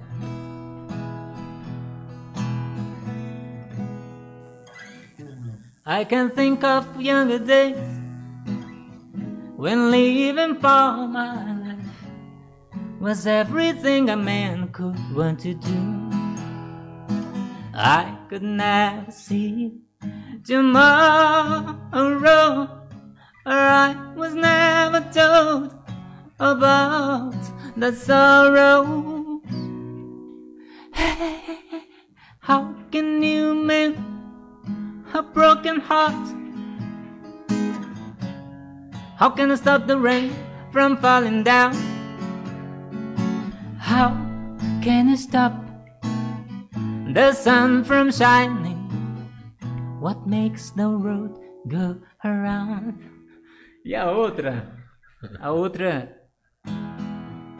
I know your eyes in the morning sun, and I feel you touch me in the pouring rain. In the moment that you wander far from me, I wanna feel you in my arms again. And you come to me on the summer breeze, keep me warm in your love and then softly leave. And it's me you need to show. How deep is your love? Is your love? How deep is your love? I really need to learn. cara, aí, cara, aí foi assim, de cair o queixo, né? Os caras, puta, que que é isso, cara? Esse... Aí, cara, eu ganhei um codinome, né? É. Porque eles sabiam tudo de repertório internacional antigo, assim, os caras muito rock and roll mesmo, sabia tudo. Aí eles falaram, cara, nosso Wilson Gibb tá aqui. Achamos o Wilson Aí você Gibb. já veio com sobrenome foda, Aí mano. pronto, já aí- era referência. Os Gees era só eu que fazia as músicas mais agudas. Tinha um outro vocalista na banda que ele tinha muito ciúmes de mim, cara. Chegava a discutir comigo às vezes, mas eu assim, não tava nem aí pra isso. Eu fazia questão que ele cantasse. Mas ele era coisa dele mesmo. A banda cresceu com ele e tal, e ele tinha aquele ciúme. No final ele reconheceu que eu sempre priori- priorizava os meus trabalhos, né? Mas eu trabalhei muitos anos com ele, coisa de cinco anos, né? Fazendo esse free com eles. Sim. E nesse interim, cara, aconteceu esse show no Pará. E a gente agendou. Uma vez a gente conversando ali, eu falei com, com, os, com os meninos da banda, né? e- que tinha vontade de fazer um tributo aos Gees, né? Cara, eu tenho muita vontade de fazer um tributo aos Gees, mas um só, né? Tipo assim, com as melhores deles. É, mas tinha que ser algo muito especial, né? Porque Gees é Gees, né, cara? E se a gente for fazer com, com sanfona, sei lá o que, três carinhas, não vai rolar. Se a gente arrumasse alguém, aí seria ótimo. Aí o que acontece? Deus coloca as coisas no caminho da gente. Né? Esse cara, o Glécio Goulart, que é o cara dos estacionamentos lá de, de Uberlândia, ele, ele veio ser a quarta pessoa do grupo no futuro. Ele também é músico, cantor, né? e ele tinha um, sua agenda no, no Praia Clube. Mas a cantora estava grávida e não podia ir. Ela estava com dificuldade. E ele chamou a gente, porque sabia que a gente cantava, eu cantava as músicas internacionais, e sabia que a gente já tocava os bidis. Porque, porque eu tocava muita festa particular, às vezes os shows do Wilson Marcelo eu colocava bidis no meio. E nos eventos particulares eu colocava bidis no meio. Então tinha ali cinco, seis, sete músicas. E eu levava o, o Rogério, que era o terceiro integrante, para fazer teclado. Ele dublava os teclados ali, soltava o playback uhum. E vocalizava. Então, ele sabendo disso, chamou a gente para ir lá cobrir a menina, né, no lugar dele, dela. Aí então fomos nós três e ele para cantar no praia, não é eclusa lá, um, um, lugar mais mais povão. E a gente cantou os bidis lá, né? Mais bidis. Cantou um, um, umas 10 lá. E ele se encantou com isso. Né? Ele falou, cara, bom demais eles cantando bidis, que que é isso? Que... Aí eu falei, lembrei e falei, né, cara? Cara, a gente queria fazer um tributo aos bidis, só que a gente precisava ter um investimento. Você não topa, não? Tô topo demais. Toda hora. Toda hora, tô junto. Aí, beleza, ele falou, vou, vou organizar aqui no praia, vou falar com a, com a Leninha. E ele já foi lá, tipo, Leninha, tem bidis tal, dia tal, dá para fazer? Bidis aí, se quiser. Aí falou, não, beleza, quero sim. Já Bidis é foda que vende. Só o nome. Lógico, não precisa, não, é. é. só falar Bidis, já vende. Aí, cara, a gente foi fazer esse show no Pará, né? Exposição, 8 mil pessoas, Wilson Marcelo. Aquilo meio que foi a despedida, né? Só que eu não sabia. Eu tava dando um tiro no pé ali quando eu, quando eu fiz o, o Bidis, né? Quando a gente. Só que ninguém imaginava. Aí pá, fizemos esse show que foi um espetáculo. E eu lembro de estar lá, né, e falar, cara, agora dia 25, olha só a diferença. O dia era 8 de maio, dia, 20, dia 5 de junho tinha o show do, do tributo aos. Bidis, no Praia Clube. O resto, a agenda era essa. O resto era só é bicos, é uhum. bar, sob medida, uhum. o que pintava. Beleza. Então chegar lá a gente tem que cair para cima desse evento. Aí começamos, ensaiamos pra caramba, bicho. Uma dificuldade, entendeu? Pra, pra ser atendido. Era Sargent, é, como é que era? Sargent Peppers, uma banda cover que ia abrir com a gente lá, fazer com a gente. Os caras Sargent Peppers já era. Mega show, né? Não, estrutura, cara, cara no Brasil. Aí eu fiquei é. preocupado com isso, né? Falei, cara, a gente precisa de um cara para entrar para tomar a frente desse evento, senão não vai dar certo. Aí a gente conseguiu o Marcos Mosqueira, que era na época ele era hold do Só para Contrariar e o Só para Contrariar tinha parado. Aí ele tinha ido no meu show do Wilson Marcelo. Parou por causa da saída do Alexandre isso, Pires Isso, isso. E deu uma parada, né? Aí esse menino foi fazer um show com a gente de hold do Wilson Marcelo. E eu observei muito ele. Aí eu falei, cara, chama esse cara pede para ele produzir o show. Caraca, hein? Que oportunidade, tá? hein? Ele era road, 15 anos trabalhando uhum. com Só Pra Contrariar. Que responsa. Só que eu observei que ele era muito foda no trabalho, cara. É. Eu falei, esse cara é muito bom, ele vai conseguir. Como que chama, desculpa? Marcos Mosqueira, ele tá com o Alexandre até hoje. Ah, e não Só que ele é produtor. Hoje ele é produtor. Hoje, é, mas depois depois de, desse dia, ele passou, só para contrariar, parou, né? Uhum. Deu uma parada. Eu chamei ele para ser produtor. Na verdade, eu não chamei, indiquei, falei com o Ed, que fazia a parte musical, né? Sempre. Falei, cara, chama aquele cara para produzir. Se não tiver alguém na frente, não vai rolar. Põe ele, ele dá conta. Aí ele ligou pro cara, o cara ficou doido. Ele falou, tá, você tá doido, cara? Que resposta é essa? Não consigo fazer isso, não. Aí eu lembro de falar, cara, qualquer dúvida é só ligar pra gente. A gente fala o que você tem que fazer. E ele abraçou a causa e olha, não teria acontecido se não fosse o Marcos Mosqueira. Caraca, velho. Que, cara, ele foi lá e viu que ia ser foda o outro show do, do Sargento Pepper e a gente não tinha nada. Aí ele pegou coisas emprestadas com Alexandre Pires, que é, é as cortinas, que as mesmas que ele usava, a ele gente preparou usou. a estrutura mesmo. Cara, ele foi lá e preparou. Não ia, não ia acontecer, cara. Ele fez acontecer. Entendeu? Aí, resultado, cara. Foi um espetáculo, cara. Sargento Peppers abriu o show, né? 3 mil pessoas, assim, acima da capacidade do local, lotado. lotado. Até os caras que estavam de fora lá, os pracinhas, eles falaram, cara, ganhei dinheiro demais hoje aqui. Eles falaram pra gente. Nunca ganhei tanto dinheiro aqui, cara, de pracinha.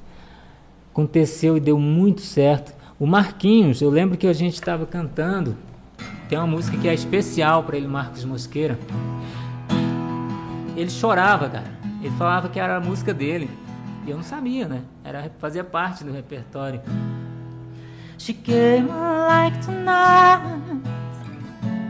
And she held on tight And the world was right when she made love to me We were free Aí, quando acabou o show, cara Aquela Aquela Sabe quando você fica, né? Hipnotizado. Hipnotizado, é. todo mundo. Cara. O que, que aconteceu aqui, O que, que aconteceu véio? aqui? E ali morreu a minha dupla. Naquele momento. Seu xodó. O meu xodó foi pro saco ali. o meu parceiro não queria saber de dupla mais. Não. Nem falava, ninguém falava de dupla, todo mundo. Que é cara, o sucesso e a era, fama. Hein? Era o meu xodó, o meu foco era a dupla. Eu deixava qualquer coisa para fazer. Sim. Era o seu Mas ali, pessoal, depois desse né? show, cara, aí veio aquela dúvida. Só que ninguém percebeu isso. Eu tava ali comemorando com todos eles, mas eu tava comemorando. eh, Por dentro eu tava destruído porque eu tava matando a minha dupla ali. Ninguém sabia, ninguém percebeu. Com exceção de uma única pessoa, que era um, um guitarrista. Que chama, hoje ele tá com o Léo, né? É, o Léo do Vitor e Léo? Do Vitor e Léo, ele é guitarrista lá. Cara, ele percebeu que, apesar da minha participação lá, tudo, ele percebeu que eu tava triste. No outro dia, ele foi lá em casa. Aí ele tocou real pra mim. Cara, ele falou assim: Cara, eu percebi que você tem alguma coisa errada. Eu vi os comentários, assim, de alguns. E eu vim aqui para tirar uma dúvida. Eu percebo que você não está feliz com o que está acontecendo. Aí eu respondi para ele, cara, meu xodó, né? Minha dupla era o meu xodó. Eu acreditei nessa dupla a vida inteira, cara. Eu vesti a camisa, fiz tudo. Eu chamei o, o Ed para ser meu parceiro, porque eu, ele é produtor musical, arranjador, sabe tudo de música. Eu, antes de pensar em, em qualquer outra pessoa, eu falei, cara, o Ed se eu fizer uma dupla com ele, nós vamos gravar um disco por ano certinho. Se eu gravar um disco por ano, eu emplaco aí em dois, três anos, eu consigo emplacar. Porque o Wilson Marcelo conseguiu destaque em várias regiões, sem grana, sem nada, música andando sozinha. E eu pensei, então eu preciso desse cara, porque ele vai produzir, nós vamos gravar e a dupla vai dar certo. Cara, eu acho que foi aí que eu meti o um, um tiro no, no, pé, na dupla. Porque deu tudo errado. Eu não consegui gravar nada com, com o Ed. Nunca gravei. Gravei uma música só. Que depois a gente lançou na internet. Na mesma época que o projeto era, era dupla. Mas aí veio a, o Era ali. E o Pita tem muita participação nisso aí, você sabia? Sério? No nome. Do Air? É. Ah, Eu tava em casa preparando a arte do show, desse show de lançamento, do Praia do Clube. Praia. E o Pita ele fez uma arte também, um banner. Eu Ele é bom pra fazer É, e eu coisas. tava lá escolhendo o nome. O nome não era o E. Era o contrário. Era, era W R E. Ia ser só as iniciais. Aham. Porque era Wilson, né? É, e Rogério e Edmilson, E eu coloquei. Ed. Então, eu tô lá de frente com o, com o computador lá e o Pita olhando, le- lendo a discografia, a biografia lá e falou, cara, mas e, e esse. Se você mudar isso aqui, cara, vira uma palavra. Aí ele só pegou o E e colocou entre os outros dois. Aí virou o Where. O Air. Eu falei, cara. o Pita, falei, Aham. cara, que isso, ficou muito show. Aí ficou assim, né? Mas aí o que aconteceu?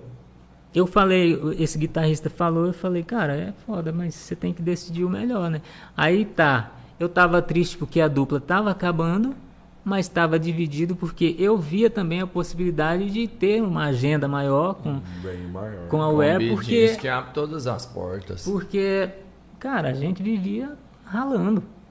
Era aquela dureza, entendeu? Eu tô ralando até hoje. né? Aham. Aí o que acontece? Eu opinei por ficar. Eu, e eu acho que, que foi ali na, na- no momento que eu. Aquele momento de decisão foi ali, né? Eu falei, cara, se eu ficar com o grupo, tem essa possibilidade. Se, se eu voltar com a dupla, se eu continuar com a dupla, não tem empresário, não tem nada, vai ser a mesma coisa, de repente dá certo isso aqui, não sei. E decidi encarar o grupo Air. E a gente começou a fazer uns shows. Decidi encarar e começamos a fazer alguns shows. E realmente melhorou um pouco a agenda, mas nada que que fosse grande coisa. Entendeu? Porque não tinha as pessoas não conheciam. né? Então, o show era muito bom. envolvido também, né? Entendeu? Não tinha. Aí eu, eu cheguei à conclusão, depois de quase um, um ou dois anos trabalhando com o grupo, eu vi lá na frente que não ia dar certo. Eu falei, cara, chamei eles tudo e falei, ó, tô parando, velho. Mas vocês não tinham chegado na TV ainda. Não, não tinha. Aí aconteceu assim. Olha só, hein? Eu cheguei, reuni eles, inclusive o empresário Glécio também, que era o investidor. Eu falei, cara, olha, tô parando aqui, tô indo embora. Já deu, não aguento mais. Ele falou, pra onde você vai? Eu falei, cara, eu vou pra Espanha, pra Portugal, pra qualquer lugar fora do Brasil. Vou tocar numa Não. praça lá, Vou né? tocar numa praça, vou fazer qualquer coisa, não aguento essa vida de, de ganhar pouco, de não dar conta, de, de não conseguir sair, de a minha vida sempre foi assim, é de ficar em casa com a família enquanto os outros saem. Eu vejo os outros saindo para passear, para fazer alguma coisa. Eu não consegui isso ainda até hoje. Quando eu saio na noite é para trabalhar. Quando eu chego em casa tem conta para pagar, não dá para sair. Eu vou em um bar para ver uma música ao vivo, se eu tiver lá é porque eu estou tentando tocar naquele bar. Eu não tenho dinheiro para ir lá para sentar lá como um cliente. Isso nunca aconteceu comigo, ainda não.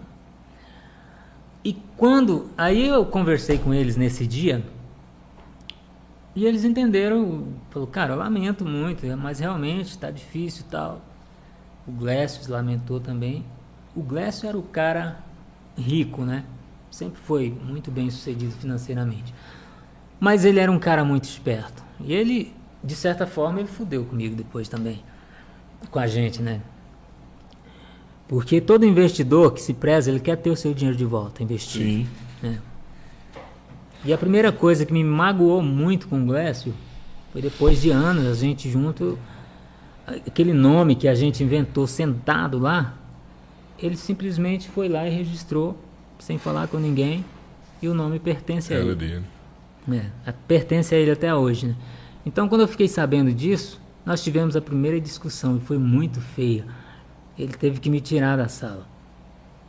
Mas eu tinha razão, porque eu estava trabalhando naquilo. Então, eu sou muito justo para falar quando está errado e quando está certo. Então, sempre fui, eu chego e falo. Eu sempre fui o cara que fala, que põe a cara para bater. Os outros eram neutros, sempre foram. Entendeu?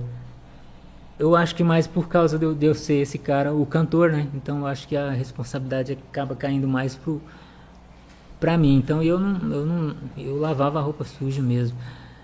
E, mas aí eu já esqueci isso, deixei pra lá, né? O que aconteceu? Depois de.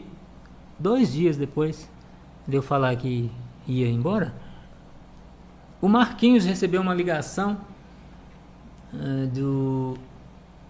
Do Raulzinho. Filho do Raul Gil. É. Quem tava lá? O.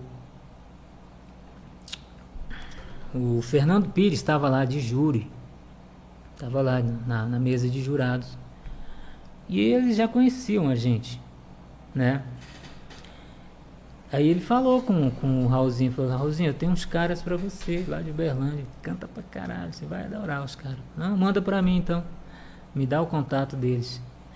Cara, a coisa mais difícil pra quem não sabe é entrar num programa de calouro, cara. Eu tive Ah, lá antes certeza. em São Paulo, na época que eu fui pra lá, eu tentei entrar nos programas de calouros.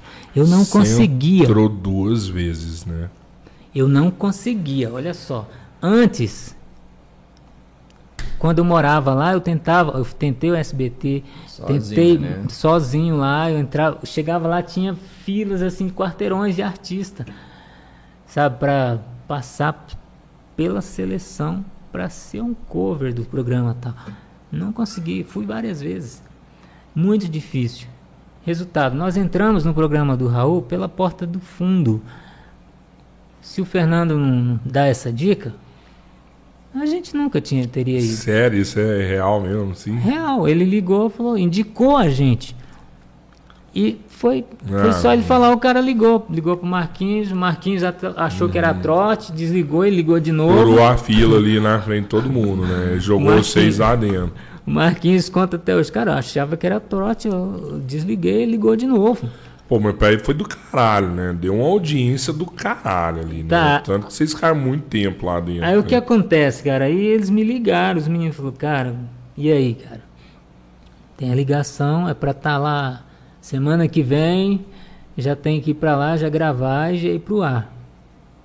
Aí TV, Aí- primeira vez TV na vida. Aí eu pensei, cara, porque lá é muito difícil, eu pensei, cara, é difícil demais ganhar aquilo lá, só tem pérola, né, cantando, cada cara. Mas só o fato Que que nós vai fazer lá, eu pensei. vez Já é, né? Surreal. pô. Cara, aí eu pensei, aí eu falei pros caras assim, ó, vai, velho, bora lá, né, vamos tentar, se a gente ficar três programas, tá, acho que já deu. Dá uma visibilidade Pensei foda. desse tipo. Vamos lá, a gente faz um, faz dois. Eu acho que três não rola não. E nós fomos, cara. O primeiro foi muito bom. O segundo foi ótimo, né? Terceiro, que a gente pensava que ia perder, porque era assim, né? Entrava um já saía outro, né? Cara, o terceiro foi ótimo também. E aí a gente foi ficando, cara. E foi ficando, foi ficando. E a gente começou a conhecer os, os, os artistas que se apresentavam com a gente. Sei que no final a gente fez 27 programas no total. Nós ficamos um ano e meio lá. Mas olha só. É, E você morava aqui, saía daqui. a gente ia gravar. toda terça-feira para lá. E, ao contrário de que todos pensam, é, o Glécio gastou muito dinheiro para que isso acontecesse, porque ele bancava essa ida toda vez. E não era. Ele bancava com transporte e a estadia da gente no hotel lá. Ficava em torno de, na época, de 1.500 a. Essa, essa faixa de 1.200, 1.500. Toda vez, toda Por semana. pessoa. Foram 20. Não, não. Ah, na época